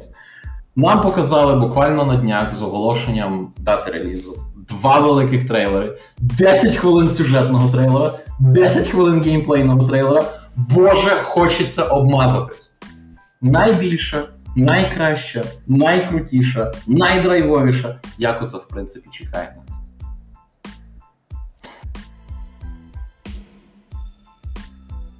Я просто не маю що додати, це настільки. І ну так знову ж і супер. вона буде з першого дня в геймпасі. Тому у вас тепер немає жодного виправдання, чому ви не грали раніше в Якудзи. Але вона буде, скоріше всього, в геймпасі, який на консольки, не суть. Ні, на ПК теж, на ПК теж. А, окей. що, Якудзи вони йдуть і туди, і туди. Без питань. Там прям full. Тому. Це скоріше питання, чому ви до сих пір не купили геймпас.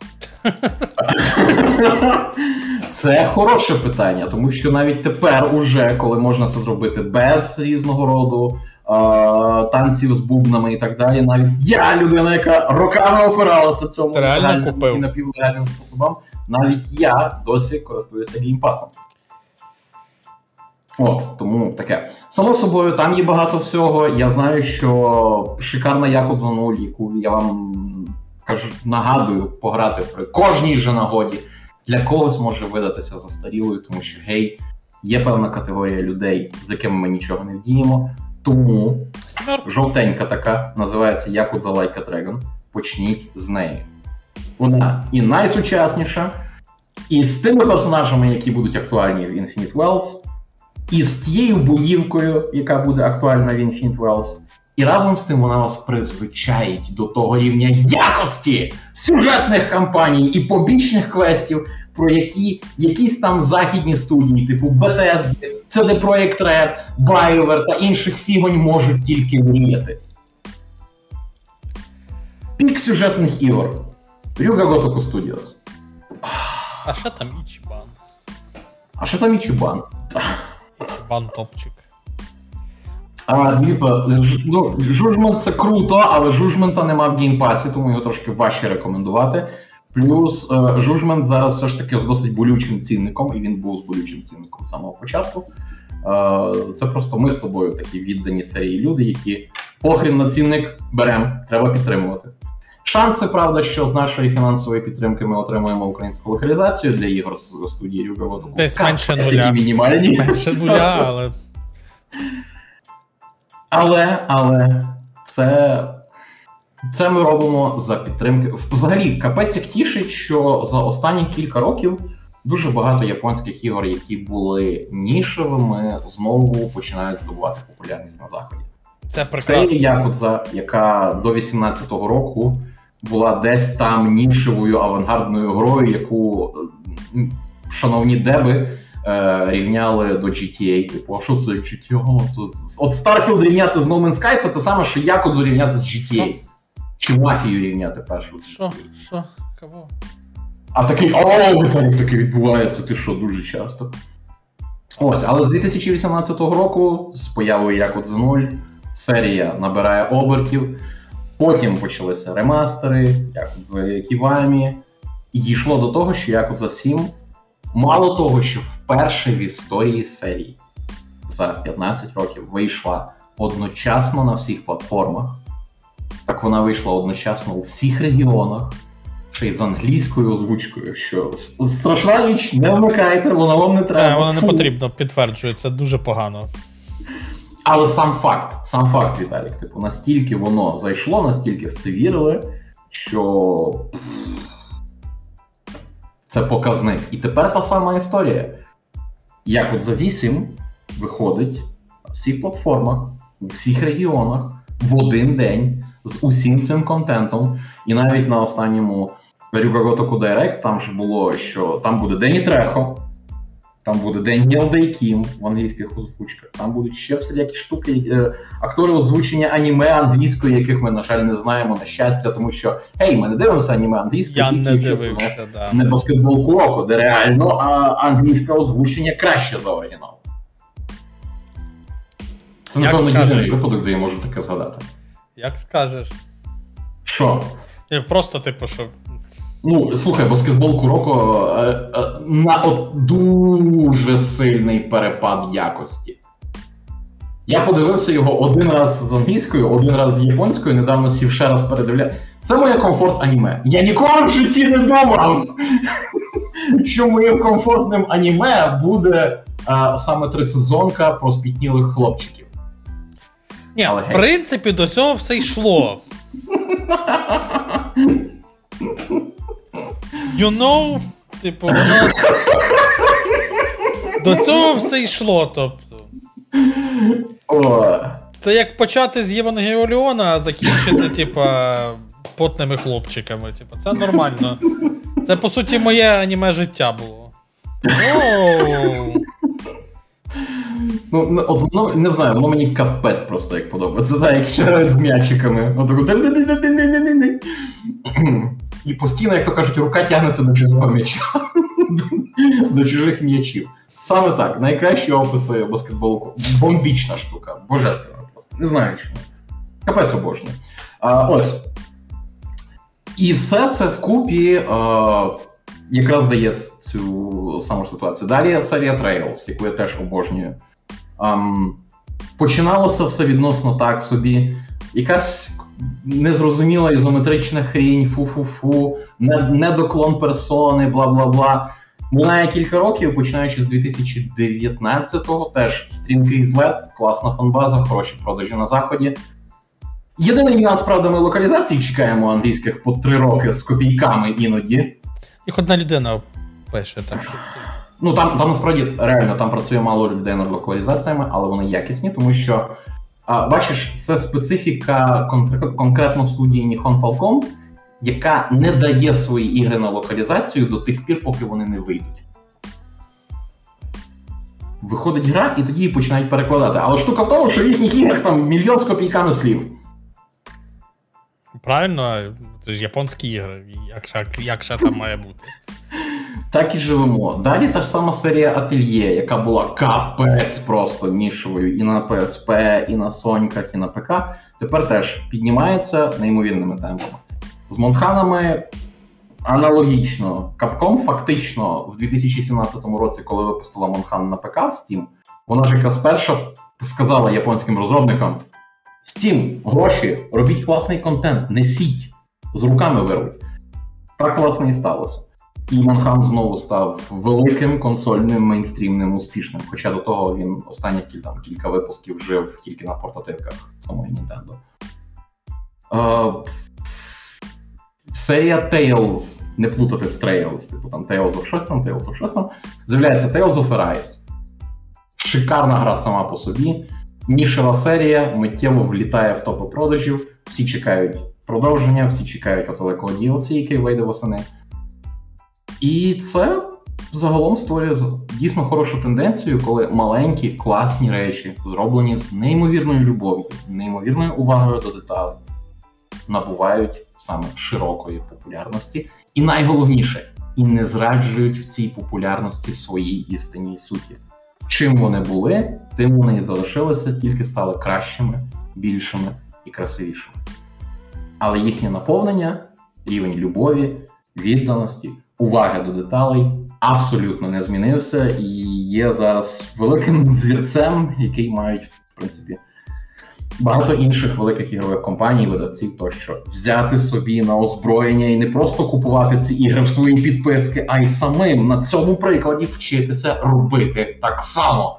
Або принаймні половину такого рівня. Якось так. Що? Будемо закінчувати. На цій прекрасній ноті япон... Е, е, ренесансу японських ігор на заході. так званих. Насправді мене це теж тішить, тому що це теж дає мені змогу, е, наприклад, на свічі пограти в, в певні ігри, які, можливо, б ніколи б там би не з'явилися. Я вже Ой, які... а, а наступного року власники свіча отримують купу класних ремастерів з попередніх консолей. Nintendo, і це теж капець як тіше. Бо я оце от останніх, напевно, не знаю скільки. Місяця півтора граю в 13 Sentinels. Mm, Боже, я так чекаю ПК-порту, вона шикарнюча. А, яка ж І вона, я перед сном, типа, клацаю, і такий. О. Так що так. Так. Ну, давай якесь закінчимо. Я... Ти, ти так, так, я закінчую. Е, саме смішне, що тепер цього разу в ігролог шоу немає графіку. Тому що я не можу гарантувати вихід епізодів тоді, коли по графіку. Ну, Просто я не можу. Життя складне. Uh, відповідно, uh, наступний раз ми з'явимося тоді, коли з'явимось. Тобто, це може бути відповідно через тиждень, може бути через місяць. Як вийде. Тут можна сказати, що ми будемо як Гендальф. Ми так. не прийдемо зарано, ми не прийдемо запізно, ми прийдемо вчасно. Так, тоді, коли зможемо прийти, очевидно. Але знаєш, орієнтуючись на те, що у нас потрош... попереду в жовтні буде, а, я більш ніж переконаний, що ми от говоримо про умовних 2-3 тижні. Десь типу так. Ах, це прекрасна фраза. Господи, як добре. Ко- кожних арестов... е, арестовичівських 2-3 тижні ігролад шоу точно буде виходити. Тобто. Це, типу, від дня до року. Капець, просто. О, до, до 10 років, я не знаю. Там Ще невідомо, скільки там цих 2-3 тижні буде відбуватися. Це так. Тому дякуємо всім, хто прийшов сьогодні. Вас сьогодні було насправді неймовірно багато, і ви всі класні, і ми вас дуже сильно любимо. А запис е, на е, подкаст-платформах буде, напевне, завтра ранком, тому що я сьогодні не встигну нічого зробити. А відео залишиться таким, як тут, я тільки його трошки обріжу. Тому приходьте наступного разу, слідкуйте за анонсами насправді, бо- бо ми про все скажемо. Па-па. Вітаю. Па-па. Що, Віталік? То ти мене просто в певний момент часу пропав. Слідкуйте за анон. Е, Странна фігня. Це що воно катнулось, ка- катнулось теж дуже дивно. Я не поняв, що це відбулося. О, ясно. Уф. Ой. Все, йди спи. А то я вже бачу, що Ні, ні, ні, я, ні, я реально я виспаний, я зараз буду сідати записувати звуки там, кіберпанк,